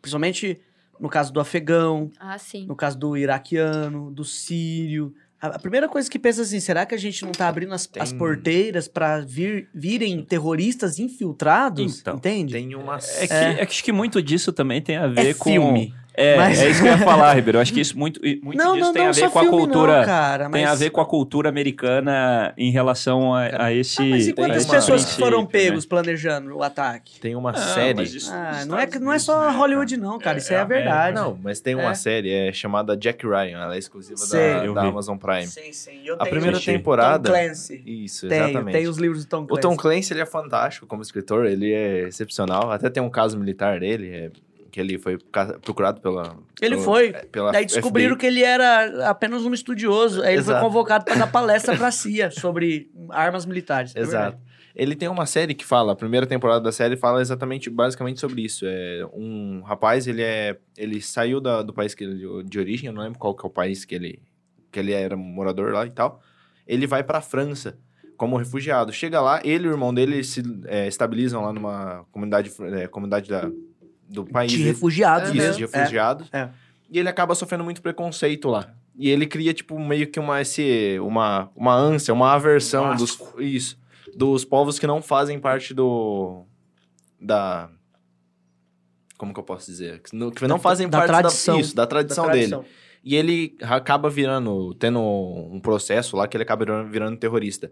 E tem uma cena muito legal, até que o Thiago comentou a respeito dos Estados Unidos, que os Estados Unidos não pega ninguém como refugiado. Tem uma mulher do, desse cara, ela busca refúgio. E ela é, porque ela é importante para os Estados Unidos. Foi o único momento que eu pensei, não, eu quero essa aqui, essa que eu aceito. Mas a gente também criou um preconceito de que os Estados Unidos têm a porteirinha fechada por causa do Trump quando ele entrou. É. Não, não então só, criou não, essa situação, porque eles só. também seguem Sempre diretrizes internacionais, eles respeitam leis. Sim. Não, entendeu? mas, por exemplo, aí... Ah, mas, Desculpa fugir mas, do assunto. Mas isso aí já é, é, ideológico. Isso mas, por exemplo, acha, se você lê entendeu? o Sapiens lá que a gente estava discutindo, Sei. por exemplo, do Harari, Sei. ele fala que a, a Constituição Americana de 1776 lá é conversa fiada. Sobre liberdade? É, exatamente. Que tem um pouco a ver com isso que você está dizendo. Que é conversa fiada? É conversa fiada. Bom, não sei. Não sou americano. Não, é, não e sei. se fosse americano, é não ia assim, falar contra meu tenho, pai também. Eu não tenho, talvez, o mesmo repertório que o Harari para ele falar isso. Sim. Porque a gente entende que a Constituição dos Estados Unidos, que ela, ela tem poucas alterações de lá para cá, justamente porque ela permitiu né, uma certa liberdade de empreendimentos no país. Então, é, quando você estuda somente a colonização ali do oeste mesmo, você vê que é, era uma terra sem lei. Parecia ser sem lei, porque tá livre, vai, vai lá, coloniza lá primeiro, depois vem o Estado regulamenta tudo. Entendeu? Vai lá, se vira primeiro, se hum, matem. Por esse famoso velho tal, oeste. É, é. É isso mesmo, vai lá, faz, faz as cidades, pega suas terras, depois o governo vem e reclama. É, eu acho que um pouco é. desse conceito que a gente tem também é a questão do. Principalmente noticiado em, em, filmes, a gente. É, o, é, é a referência tá, vamos tá aí. Levar né? aquele povo é. à liberdade. Exatamente Pode ser. E quando você citou Tom Clancy, essa série, ela é uma adaptação. É, do... do de alguns livros deles. É. O Jack Ryan é Jack um. Jack Ryan é um. Exatamente. E eles adaptaram muito bem, levando o contexto atual. Tanto é que eles colocam esse terrorista do Suleiman. É do Suleiman. Isso, Suleiman. É, eu assisti essa série. Como é. que é a série? Agora eu é, quero Jack Ryan. Tom, Jack Ryan é. do Tom. Existem vários filmes do Jack Ryan. Na, Isso, né, mas assim. é uma série. É, essa é uma, essa série, é uma da... série baseada nos Amazon. livros. É. Exclusivo ah, da Amazon Prime. É Isso. Jack Ryan. Legal. E, e, essa série fala muito, fala muito sobre geopolítica, Sim. direito internacional e espionagem. Hum. Um pouco de hum. Mas não assim a nível 007, nem nem Missão Impossível, que é bem viagem. Assim, Sim. não. É mais dentro do, do- Porque o Tom Clancy, ele era muito cuidadoso com isso. É, o Né? Tom Clancy, É é, pra quem tá ouvindo, assistindo, quem não conhece, o Tom Clancy, mais ou menos, ele teve um, um fato com ele, ele fez um livro que ele falava especificamente de peças de um submarino militar que era altamente secreto. E ninguém sabia como que o cara... Não, como que esse cara Como tá... o cara sabe disso. É, escrevendo com detalhes sobre um bagulho militar secreto. Nossa. E, e, tipo, ele foi investigado pelo FBI, acho que foi o FBI ia assim investigar ele. Porque como que ele tava sabendo? Ou ele era um espião, ou ele era alguém de dentro que tava soltando essas informações. E, E ele foi ver, ele só era um cara que gostava do assunto e queria aprender. o cara era corretor de seguro. Ele An- antes de deduziu ser- é, que, tinha, foi que poderia ele foi, existir. E ele foi indo, e tipo, através das pesquisas dele, não, isso quem ter- cabe com isso e tal, ele foi montando. As obras deles é de início, hoje nem tanto ele parou de fazer livro, mas o livro deles era especificamente, tipo, ah, conceitos que estavam, iam surgir ainda no conceito militar, e ele já estava sabendo, Nossa. porque ele já estava pesquisando já há muito tempo. Tava à frente. Mas, mas é assim, o cara, o cara é, ele era um corretor de seguro, pra você ter ideia. Nossa. E aí ele começou a escrever. O primeiro livro dele foi em 1984, que é o Sem Remorso, eu acho. Que É, saiu, já saiu um Remorso. filme na Amazon Depois, também. se eu não me engano, tem um filme, e que foi obra Sem do livro, Remorso. que é o Submarino Vermelho, se eu não me engano. É, Outubro Vermelho. Isso, Outubro Vermelho. Outubro Vermelho. Muito bom. Tem jogo, não tem? Desse Tem. cara? Eu acho que tem. Eu já acho que eu já joguei esse jogo. Não, assim, o cara é uma lenda, porque ele, ele escreveu esses livros totalmente fictícios, mas baseado em geopolítica. É, e nesse... Nossa. Guerra Fria e tal. E nessa série que ele até legal. mostra é, um campo de refugiados que vários países têm é, Uhum. suas. Como que eu posso dizer? Tem suas barracas lá. Aham. Pra é, receber as pessoas, os, os refugiados, e tentar arranjar um jeito de colocar ele nos países e destinar pro destino correto. E até onde surge essa, essa questão dos Estados Unidos. O cara pegou o cadastro de todo mundo. A única pessoa que interessou ele aceitar como refugiado foi a mulher que falou que era uma, na, no episódio lá, suposta mulher do Suleiman. mulher do, do Hum. terrorista. Por interesse, É, então. isso. Aceitou Sim. por interesse, né? Exatamente. Mas Daí ele, como eles viram, é, acabou no decorrer da história, acontece outra coisa, e ela não É. entra como refugiada, tem um Uhum. rolo da história. Eles acabam indo atrás dela, tentar capturar, por- porque a- o cara ele tava virando um, um uma, um perigo mundial, porque exatamente porque ele criou essa versão do, daqueles que fizeram é, por caso dele. Tem até uma cena na, na série que ele vai fazer uma entrevista Aham. só por ele não ser francês, ele é discriminado e. E ele sofre com esse preconceito desde quando ele chegou E na ele, França. E ele, se formou, virou advogado tal, mas ele não conseguiu emprego porque ele não era francês. Olha Sim. só. Entendeu? Isso é real, não né? sim. Realmente tem isso por aí. É, uma é ficção Ficção. imitando a realidade. É, exatamente. Ficção imitando a realidade. E é tudo bem que depois tem toda a narrativa por trás pra transformar ele num terrorista, né? E, e é muito bacana o, o, assim, o, a riqueza de detalhes que tem na série do Tom Clancy. Lembrando que é, é uma adaptação, né? Isso, então eles exato. atualizaram tudo, porque Uhum. essa obra foi feita lá na década de 80, não É com o contexto dos anos 2000, Sim. mas eles adaptaram pro contexto dos anos 2000 agora, né? Nossa, é Ficou muito bom genial, né? né? E é, e é isso aí que a gente vem falando, né? Eu, particularmente, não sei se é, é, é isso que tem viciado no- o meu pensamento e minha opinião aqui agora. Talvez um pouco da ficção, talvez um pouco de jornalismo, porque eu não entendo de direito internacional, nem de direito nacional, né? nem do nosso direito eu entendo, Sim. né? Mas assim... Às vezes esquece até de dar seta. É, exatamente. Mas assim, eu acho que o, o debate, ele é, ele é muito amplo, né? Quando a gente fala sobre essa questão dos refugiados. Igual Sim. eu soltei aqui, né? Tá, e, e, e os preconceitos que a própria população tem ao receber esse, refugi esse refugiado, Sim. né? É, casos de... Ah, tá abrindo porteiras É, porque justamente para trazer um terrorista, Praticamente um você leva É isso que você a fica... pensar. Ah, o cara não, lá é tudo criminoso, tudo terrorista. Então, né? Errado, né? Ah, é só porque o cara é árabe. Então. Né? Só porque, às vezes, ele, é- ele tem a religião do Islã. Isso. Coisa do tipo assim, né? Aham. Então, Se eu não me engano, acho que é no. Acho que na primeira temporada mesmo. Tem uma cena muito. Não sei se é na primeira ou na segunda temporada. Tem uma cena muito fantástica. O cara começa a criticar o Islã e tal. Daí o cara que é um, um negro americano. É, era, ele era é do- muçulmano, ele é um mas ele muçulmano. escondia a Olha religião. só. É. Daí o cara começa a criticar e tal, Islã, Islã e tal. E ele, o cara assim, daí fala assim: o que, que você tá fazendo? Tô relando, é, rezando pra. Eu esqueci o Deus agora. Pra Ele lá. fala, é, tô rezando pra lá. Aqui. E o cara, tipo, criticando ele a todo momento, nem imaginava que o cara Uhum. era. Tipo, Mas é, o preconceito ele vai existir mesmo, em qualquer cultura que vier para cá. É, mas assim, vocês concordam comigo que aparentemente é muito fácil vir para o Brasil? É, não tem toda a burocracia de alguns outros países, Sim. ainda mais por fronteira terra, né? Uhum. É muito tranquilo. Então, assim, eu acho que o fato de conceder refúgio ou não não vai impedir a entrada. A entrada é, de, de Brasil, pessoas que não têm boas intenções. É, só não vai poder vir com a bomba no, é, no, não, no, você não pode trazer, trazer, um monte de coisa também pesando no carro que você não é, passa. Ainda não. mais pelo, pela questão do acordo no Mercosul, cara, é incrível você ir nas, nas praias do, do aqui, do litoral, litoral, catarinense, paranaense. Sim. Cara, tanto de argentino que tem, chileno e tal. Então, é, é comum, é, é, assim, é fácil o trânsito. Não tem visto nada, é, é só é passar pela fronteira. e tá tudo bem, na minha opinião, assim, né? É, Não a princípio tá tranquilo, né? Porque para nós também é fácil ir para Peru, Colômbia, Argentina, Argentina, né? Tranquilo. Buscar uns vinhos, né, Diego? como eu gosto. como eu gosto. Mas realmente tem isso mesmo. Mas eu acho que é, tem muitos refugiados dentre eles, pode ser que alguém venha com, com uma intenção não tão boa? Pode ser. Mas e os outros? Uhum. E as crianças, que não tem Nossa. nada a ver, entendeu? A criança nem escolheu nascer naquele lugar. É então, assim, não pode ter esse pensamento egoísta, né? De, ah, não, vamos proibir a entrada de refugiados porque pode ser que tenha algum terrorista no meio. Não tem nem lógica. Olha, assim, eu, a temática de vocês, né, para além do Mediterrâneo, pega justamente, eu acho que a ferida mundial de conflitos milenares, de conflitos assim que envolvem etnia e religião ao mesmo tempo. Sim. Sim. Né?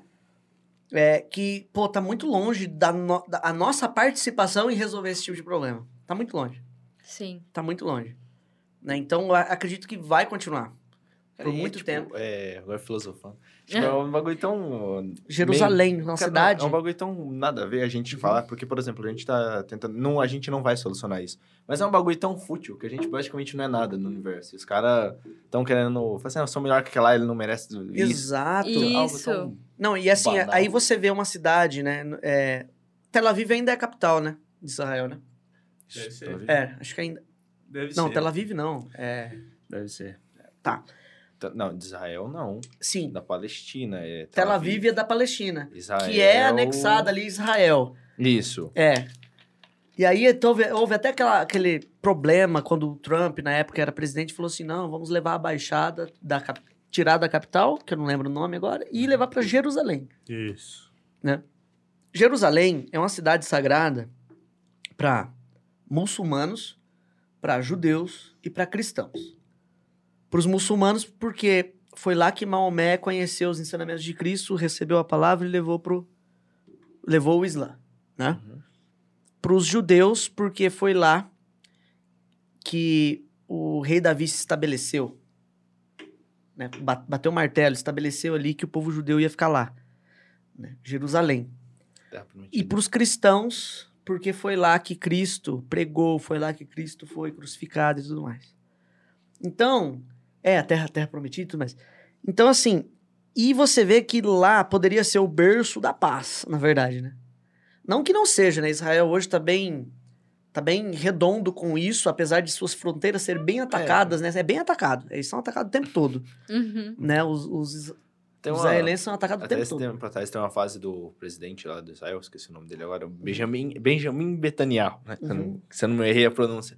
Ele falou uma frase tempo atrás, é, os judeus sempre foram atacados e sempre serão. E a gente está sempre disposto a defender e, custe o que custar, iremos atacar de volta. Inclusive, o nome do, do, exército deles é o Exército de Defesa de Israel, né? Uhum. Não é Exército de Ataque, é Exército Não, de Defesa. defesa. Eles estão sempre sendo né? atacados, mas estamos aqui. É.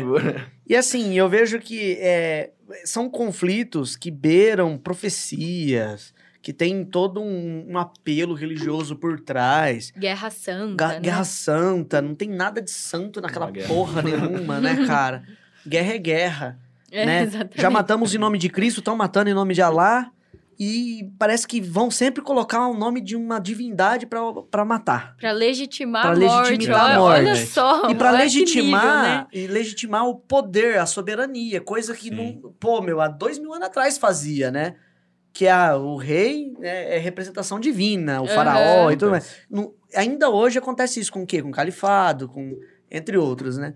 Então, acredito que é, o exemplo do Ocidente, de alguns países lá do Oriente também, que sirva, né, cara, para inspiração. É, logo mais nós teremos o Natal, que representa, para quem é cristão, o nascimento de Jesus, uhum. né? Que foi o mestre que ensinou o amor para todo mundo. E que a família passou por essa situação de refúgio. Com, uhum. Quando a gente lê os textos bíblicos, vê lá. José e Maria tiveram que se refugiar, porque por questões de vida mesmo. Herodes queria matar todo mundo mesmo, né? Olha o pastor Tiago falando, né? Mas o, o assim, para o católico, para o evangélico, essa história é incomum. Para os judeus também, você vai observar que Moisés chegou um momento que ele teve que se refugiar, né? Não tinha, tem, tem que sair dali, Sim. né? Para os judeus, para o Islã, né? Não, não sei falar, mas é, nós estamos falando de três religiões grandes abraâmicas, que tem Abraão como, como pivô ali, e é incrível que a gente passa ano atrás de anos e, e você vê que a busca pela paz fica cada vez mais distante porque a gente talvez a gente fica discutindo perfumaria, né? O tema do refugiado, por exemplo, a gente fica discutindo, ah, será que ele vai trazer perigo ou não? Será que ele vai roubar nossos empregos ou não? Você vê umas discussões uhum. assim, puta que Aí pariu, cara. Outra, né? É, puta que pariu, o cara tá quase morrendo lá. Deixa entrar. É. Ele vai roubar seu emprego? Pô, trabalha bem então, caralho, né? Sim. Sei, sei lá, coisa desse tipo. A gente fica num protecionismo, num, num conservadorismo meio que insano. É, mas eu acho que é isso Bate é por, causa da, da, por causa da formação social que nós temos, né? A famosa sociedade patriarcal que foi construída há milhares e milhares de anos, né? E aí a gente vem com essa condição. É, é aquilo que a gente fala, é, é bandos, né? Então, esse é o meu bando. Se você está vindo de fora, você pertence a um outro bando. Uhum. Tecnicamente. É, é, verdade, você né? é pagodeiro. Faz parte. e eu tô de metálica é, aqui, exato. Né? É. é isso. E, né? e, e, não foge muito disso, é. né, Ti? É, é, exatamente isso, né? Complicado. É que hoje nós criamos convenções sociais que fazem a gente viver harmonicamente. Mas né? Se pra mim é vaidade. Mas se é, deixasse pra mim é tudo ilusão. Não, hoje, né? É. Hoje. Mas lá atrás, quando tudo começou, cara, é. nós seríamos inimigos e guerrearíamos. Exato. É, entendeu? Era é tratado a ferro e fogo. É, 880, não tem um meio termo igual a gente está discutindo aqui hoje, Isso. o meio termo, né? É. O caminho do meio, né? Exato. Hoje nós convencionamos, né? Mas a, a, anteriormente não existia as convenções sociais. Então era assim, eu pertencia ao meu bando, você ao meu bando. Se você chegasse ali e, e, e, eu percebesse ou sentisse que o seu comportamento era hostil, Sim. a gente ia pra porrada. Tem que ser pragmático, é tipo... igual até quando a gente fez o episódio do Maquiavel, ele defendia isso. isso. você tem que ser pragmático. É você tipo não pode deixar cachorro, o inimigo crescer. Né? Uhum. Mijou é. no território ali, já era. É, mais ou menos. Mas eu acho que é esse contexto. E hoje, quando a gente fala dos refugiados, né, desse contexto, e é um livro maravilhoso, né, é, tem né, uma, uma composição técnica, mas ao mesmo tempo a gente consegue extrair bastante coisa, né, é, mesmo sendo, vamos dizer assim, leigo no direito, é, que traz gr grandes informações, né, por exemplo, eu aprendi muito lendo, cara, coisa que eu não, não tinha a mínima noção, né? Porque, por exemplo, os princípios ali que a gente até brincou aqui, né? Da, da condição humana, uhum, humanitária, humanitária. E, e, o refugiado, né? Eu falei, pô, mas não é a mesma coisa, né? Parece tudo igual. Parece né? tudo é. igual, né? Mas os contextos de aplicação são diferentes. Sim. Né? A Diane explicou pra gente, né? E, e, são diferentes. E olha que legal. É um negócio maravilhoso, porque agora eu posso discutir quando alguém vir falar para mim. É, é porque assim, o, o, direito... Você está errado, isso é humanitário, não é, é... humano. E por aí vai. O, o, o direito, ele se pauta no princípio, né? É, princípio, é óbvio que é, não, mas é assim, é na, na moralidade vigente, né? Sim. É na moral. E, e tem muito da, dessa discussão filosófica Sim, que a gente está falando. Exato. Né? Então, por que que fala, separa tanto algo que deveria ser junto, né? Por que que é, eu achei que era a mesma coisa, igual você falou, né? Eu também achei que era a mesma coisa. É igual falar da vida, né? Eu lembro até hoje uma aula de direito que eu tive no primeiro ano da faculdade. O professor tentando explicar pra gente o conceito de nascituro. Ah. É verdade. Tem várias teorias. Várias né? teorias. Se e terá- agora, quando, quando a gente. terá direito, a partir de qual Isso. momento, né? É, vocês falam isso no livro também, não falam? Tem Eu acredito que na é, parte- tem uma parte é, do no- na livro ali parte que do vocês falam direito à direito à vida, vida, fala. eles falam sobre isso. Eles, eles começam a falar assim, né, das, das várias teorias que Aham. tem, né? Que tem gente que fala assim, ó, o embrião fecundou é vida.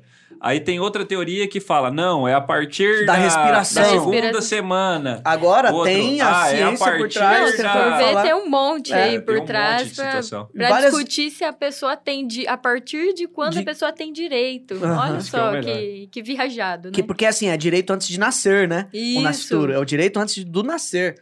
E é, e é uma discussão muito louca, porque res- recentemente o debate sobre aborto e tal Uhum. resgatou isso. E eu fiquei lembrando agora, com essa nossa discussão toda, como que estudar direito requer muita atenção e entender de etimologia.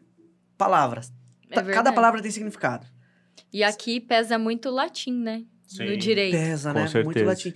E por que muita palavra... fran- Cara, eu tô vendo muitas palavras francesas quando a gente estuda. Porque É De um- chique. Por causa do Rousseau? Não, não, não só por causa do Rousseau, né? Mas é porque, assim, Porque- muitos termos, muitas situações... Por exemplo, a Declaração dos Direitos Humanos se... Muito se dá à questão francesa, Sim. Né? É. Diz que na, o Na- berço... é, o berço é a berço Revolução a Revolução Francesa. Ah, tá. né? O berço dos direitos humanos é a Revolução Sim. Francesa. Igualité, fraternité e o outro eu esqueci. Ah, também E não Napoleão? sei. Francês. Não, não. tô zoando, cara, tô É, zoando. certeza. Liberté, Não, agora É não frate- fra- é igual- é liberté, fraternidade. liberté, fraternité Igualité, e igualité. É. É isso. Liberdade, fraternidade e igualdade. É isso aí. É isso aí. Rotary Club. Maçonaria. Maçonaria. É, e aí a gente entra dentro desse, desse Eu contexto. já não sei. Não, liberdade, verdade, fraternidade é, é- é princípio maçônico também. Ah, é? É. Eu não sabia. Mas É, o, que- o, o grande, o grande contexto tá aí, né? É, e aí a gente vem. Porque daí o que acontece? Os grandes escritores, principalmente os filósofos franceses, se basearam nessas, nessas construções. Sim, entendi. né? Eles partem daí. Que nem, por exemplo, hoje, se a gente fala do processo social, você vai falar de sociologia, não tem como falar de não tem como não falar de Bourdieu, né? Que é um Do- sociólogo Sim, é, vivo, né? Inclusive, francês. né? Acho que ele tá vivo Tá ainda. vivo ainda. É, eu não É. sei se ele morreu não. Tão Ou, ou se cara. matamos ele, né? É, é, É. ou se matamos ele agora. Mas, não, não, não tem como falar do, do, do Bourdieu. E ele fala, né, sobre essas questões. Aí, por exemplo, acho que o Sartre também é francês, né, se não me engano, o Sartre também é francês, e ele fala muito sobre essas condições, né? Tem um livro do Sartre que fala sobre subjetividade, que é um negócio maravilhoso, né? Que ele fala da feitiçação da mercadoria, ele fala da gente tratar as pessoas como mercadoria e tudo mais. E, e assim, claro que esses conceitos filosóficos, se a gente aliar essa questão do É. refugiado, cara, dá um negócio maravilhoso. assim, Exato. Dá um tratado sensacional. Mas eu acho que o contexto se, se, se, se resume a isso, né? Sim, É, eu acho legal, tipo, porque assim, no direito, quando você estuda direito, eu até fiquei um pouco empolgado aqui agora. Porque assim, a gente, eu fico curioso. O direito, ele já traz pra gente meio que o, a- o conceito, talvez, e a definição já pronta, sim. né? Sim. E, e quando você bebe lá na fonte, ah, da onde que surgiu esse princípio que originou tal constituição, tal, tal legislação? Aí a gente vai nesses caras, né? Rousseau, Locke também. Locke, John Locke, Locke, John verdade, cara. Ele que é o do contrato social. Depois teve É. outro que escreveu o contrato Sim. social também. É, o Rousseau O também Rousseau e o escreveu. É, Locke, Rousseau né? e Locke. É, os dois é do, do contrato social. Então, assim, são os caras que estão por trás do, do pensamento filosófico do direito, Sim. né? É, tudo tem uma base, assim, Uhum. um pensamento mais antigo que com o tempo vai se aperfeiçoando, né? Então, por exemplo, pegar lá o John Locke, é, pegando a linha, eu acho que do que você falou, que, ah, somos, somos todos humanos, por que que tá discutindo isso, aquilo? Então, se pega lá no contrato social de Locke, nós mesmos permitimos que chegasse a esse ponto, né? Então, nós concedemos parte da nossa liberdade para que algo maior fosse regulamentado para todo mundo viver bem em sociedade. Basicamente Uhum. isso, né? Se eu não estou enganada. É, É. é um baita E- contrato. Então, é um, é um contrato, é um É. contrato. E daí, nesse contrato, nós escolhemos quem fica e quem não fica. Então, entra os refugiados. Refugiados não, não, não são brasileiros. Será que ele vai poder ficar? Bom, vai sim, se seguir o requisito, a cláusula X, Y e Z. Então, eu acho que tudo tem por base isso, né? É, o princípio. O, o, a gente está falando do Rousseau. O Rousseau ele já trata essa questão do contrato social baseado na questão da natureza humana. né? uhum. né? Que quando ele, antes do contrato social, ele fala lá do princípio da desigualdade entre os homens, uhum. né? Que daí ele trata justamente dessa questão da natureza humana, né? Que daí ele faz aquele comentário célebre que o próprio Clovis fala, né? E, e, e a gente já colocou que é aquela questão assim, que o gato né? Por exemplo, ah, da natureza. é, o gato vai ser gato, coisas, é. é. Agora o ser humano não. O ser humano ele deseja, o ser humano ele tem uma série de outros princípios. Ele muda a própria natureza. Exatamente. Tanto é que, falando de direito aqui de novo, né? Não é nossa área, mas a gente hum. gosta de debater sobre, porque somos curiosos.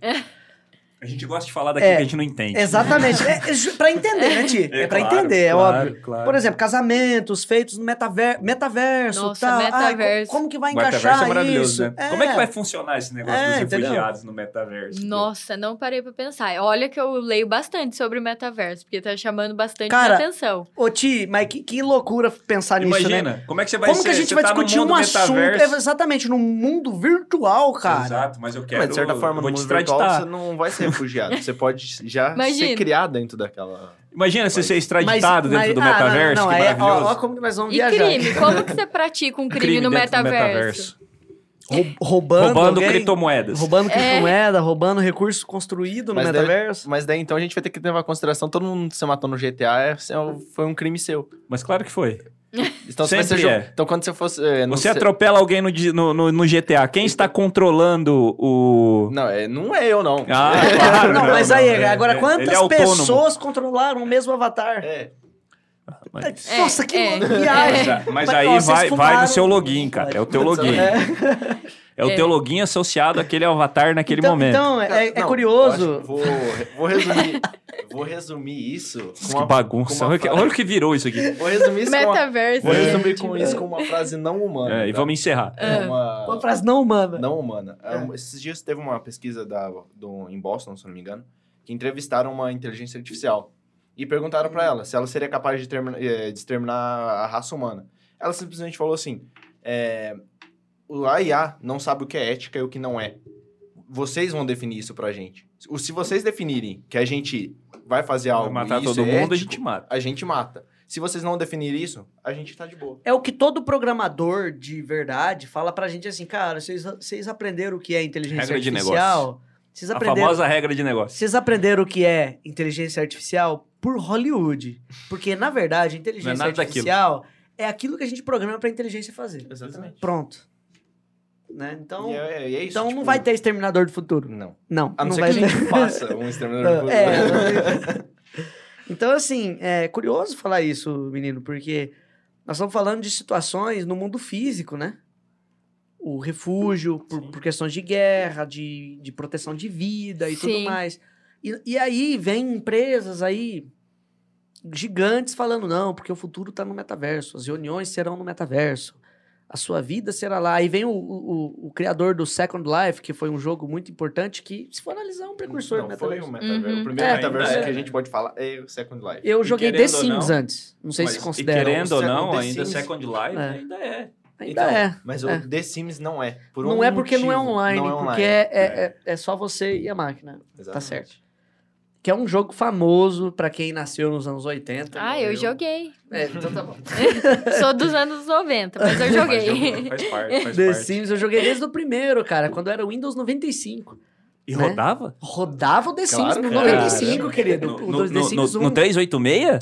No Pentium 233. Ah. Tinha que ter configuração mínima. Entendi. Com 32 mega de, megabytes de RAM. Cara, o que a gente tá falando aqui, tem gente que não tem a mínima ideia do que a gente tá falando aqui não, agora. Não. Melhor a gente parar. E quando a gente... A Laís, por exemplo, não tem a mínima ideia do que, que é um 386, do que é um Pentium 386. 3, um não, 233. 386 é melhor do que o 233. Claro que é.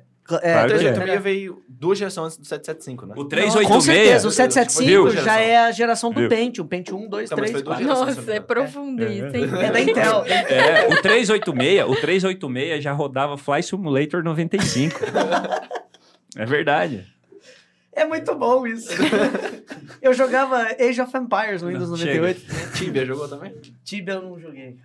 Tibia rodava no qualquer Mas, um desses. Eu chega, gente, vai. Eu só sei que assim, é, a gente tá tentando fazer um papo sério, né? É, chega. Pessoal, a gente tá tentando fazer um papo sério aqui, mas, mas é a gente difícil. nunca consegue. É difícil fazer o papo sério, porque estamos já, nossa, já estourando o tempo. É, é, o papo bom. O papo assim. é bom, quando, quando a gente percebe que estourou o tempo. Falamos aqui sobre um livro feito aqui pela Diane e pelo Luiz Tiso. A Diane. Seu, seu contemporâneo, né? Seu é, conterrâneo, conterrâneo, na verdade. Contemporâneo, contemporâneo não, né? Porque estou claro que ele é seu contemporâneo, é, né? Pra vocês virem na mesma época, né? na mesma época, é, né? Mas um livro fantástico que, que começou Valeu. com um TCC Isso. e virou uma obra para quem quer entender. Cara, sobre direito é internacional dos refugiados. Eu Valeu. adorei o livro. Eu é um livro que fala sobre proteção. Aprendi demais com o livro. Maravilha. É um livro que fala mesmo. sobre proteção da vida. Exato.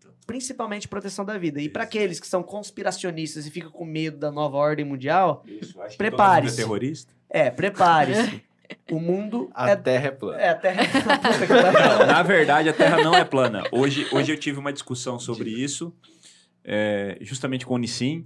E o Nissim me explicou um negócio muito interessante, que ele falou assim, cara, é fácil resolver esse negócio da Terra plana.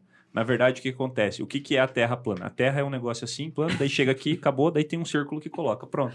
Então, a, ter, a Terra é um, é um plano numa doma. Numa circunferência. Cir... É, é. é, um plano numa Meu circunferência. Essa é a Cara, Terra. É incrível Não, como vi, que a gente emburrece uma... a cada ano. Eu vi uma outra que é o melhor que essa daí, então. A Terra é plana, só que ela roda tão rápido que você vê um redondo, um círculo. Claro, claro. É o efeito da moeda girando. Faz sentido. Ai, meu Faz Deus sentido. do céu. É, isso aí. Supletivo. Nossa. Galera, chega. chega disso tudo. Não, mas agora, agora falando sério. Falando sério. Falando sério. A Terra, ela é, tá na corcunda de uma tartaruga. Ah, pelo amor de Deus, menino. É. Chega, eu assisti Eng, o Avatar. É, é algo muito é. parecido. É, galera, a gente esteve aqui com a ilustre presença da Diane Fernandes Fornaciari, uma das escritoras do livro Para Além do Mediterrâneo, que fala sobre o direito internacional dos Mostra refugiados. Mostra o livro na câmera lá para pessoa, pro pessoal dar uma olhadinha. É esse livro aí, galera. Nessa vale a pena ler. Daqui, Se vocês então. tiverem a oportunidade, leiam, que é um livro muito bom. A gente aprende bastante coisa e aprende um monte de coisa nova e umas palavras bem legal para a gente usar nas conversas Editora de boteco para você mostrar que você é intelectual. Olha, e parabéns pelo, pelo trabalho, porque não é, não é comum ver TCCs virar uma obra assim. Com certeza, é então, raro. Então, parabéns pelo trabalho Obrigada. que você e o seu orientador, que foi o, professor Tiso, tiveram. Um abraço, professor Tiso. Ele, não sei se ele vai lembrar de mim, eu já acho que é a segunda vez que eu falo isso. Talvez. Mas é... Deve lembrar, né? Astorga. Que é que ele lembre Astorga. mesmo, né? É. Lembre desse baixinho. Né? Lembra desse baixinho de Astorga. É isso aí. Mas parabéns pelo trabalho que vocês fizeram. Obrigada. É todo o conhecimento que vem para somar para a evolução do ser humano. É, exatamente. Em convivência social. Com certeza. É importante. É importante. É importante. É, obrigada. Parabéns, e eu agradeço o convite. Adorei isso, estar aqui, viu? Valeu mesmo. É isso aí, galera. Vamos fechar o nosso boteco, então. Até mais. Galera, grande abraço. Sigam a gente nas redes sociais. Sigam Feliz lá a Tali também nas redes sociais. Né? Leiam o livro, que é muito importante, que é muito legal. Um grande abraço a todos. Feliz Natal. Feliz Até Natal mais. para todo mundo. Feliz Natal. E comprem seus 386.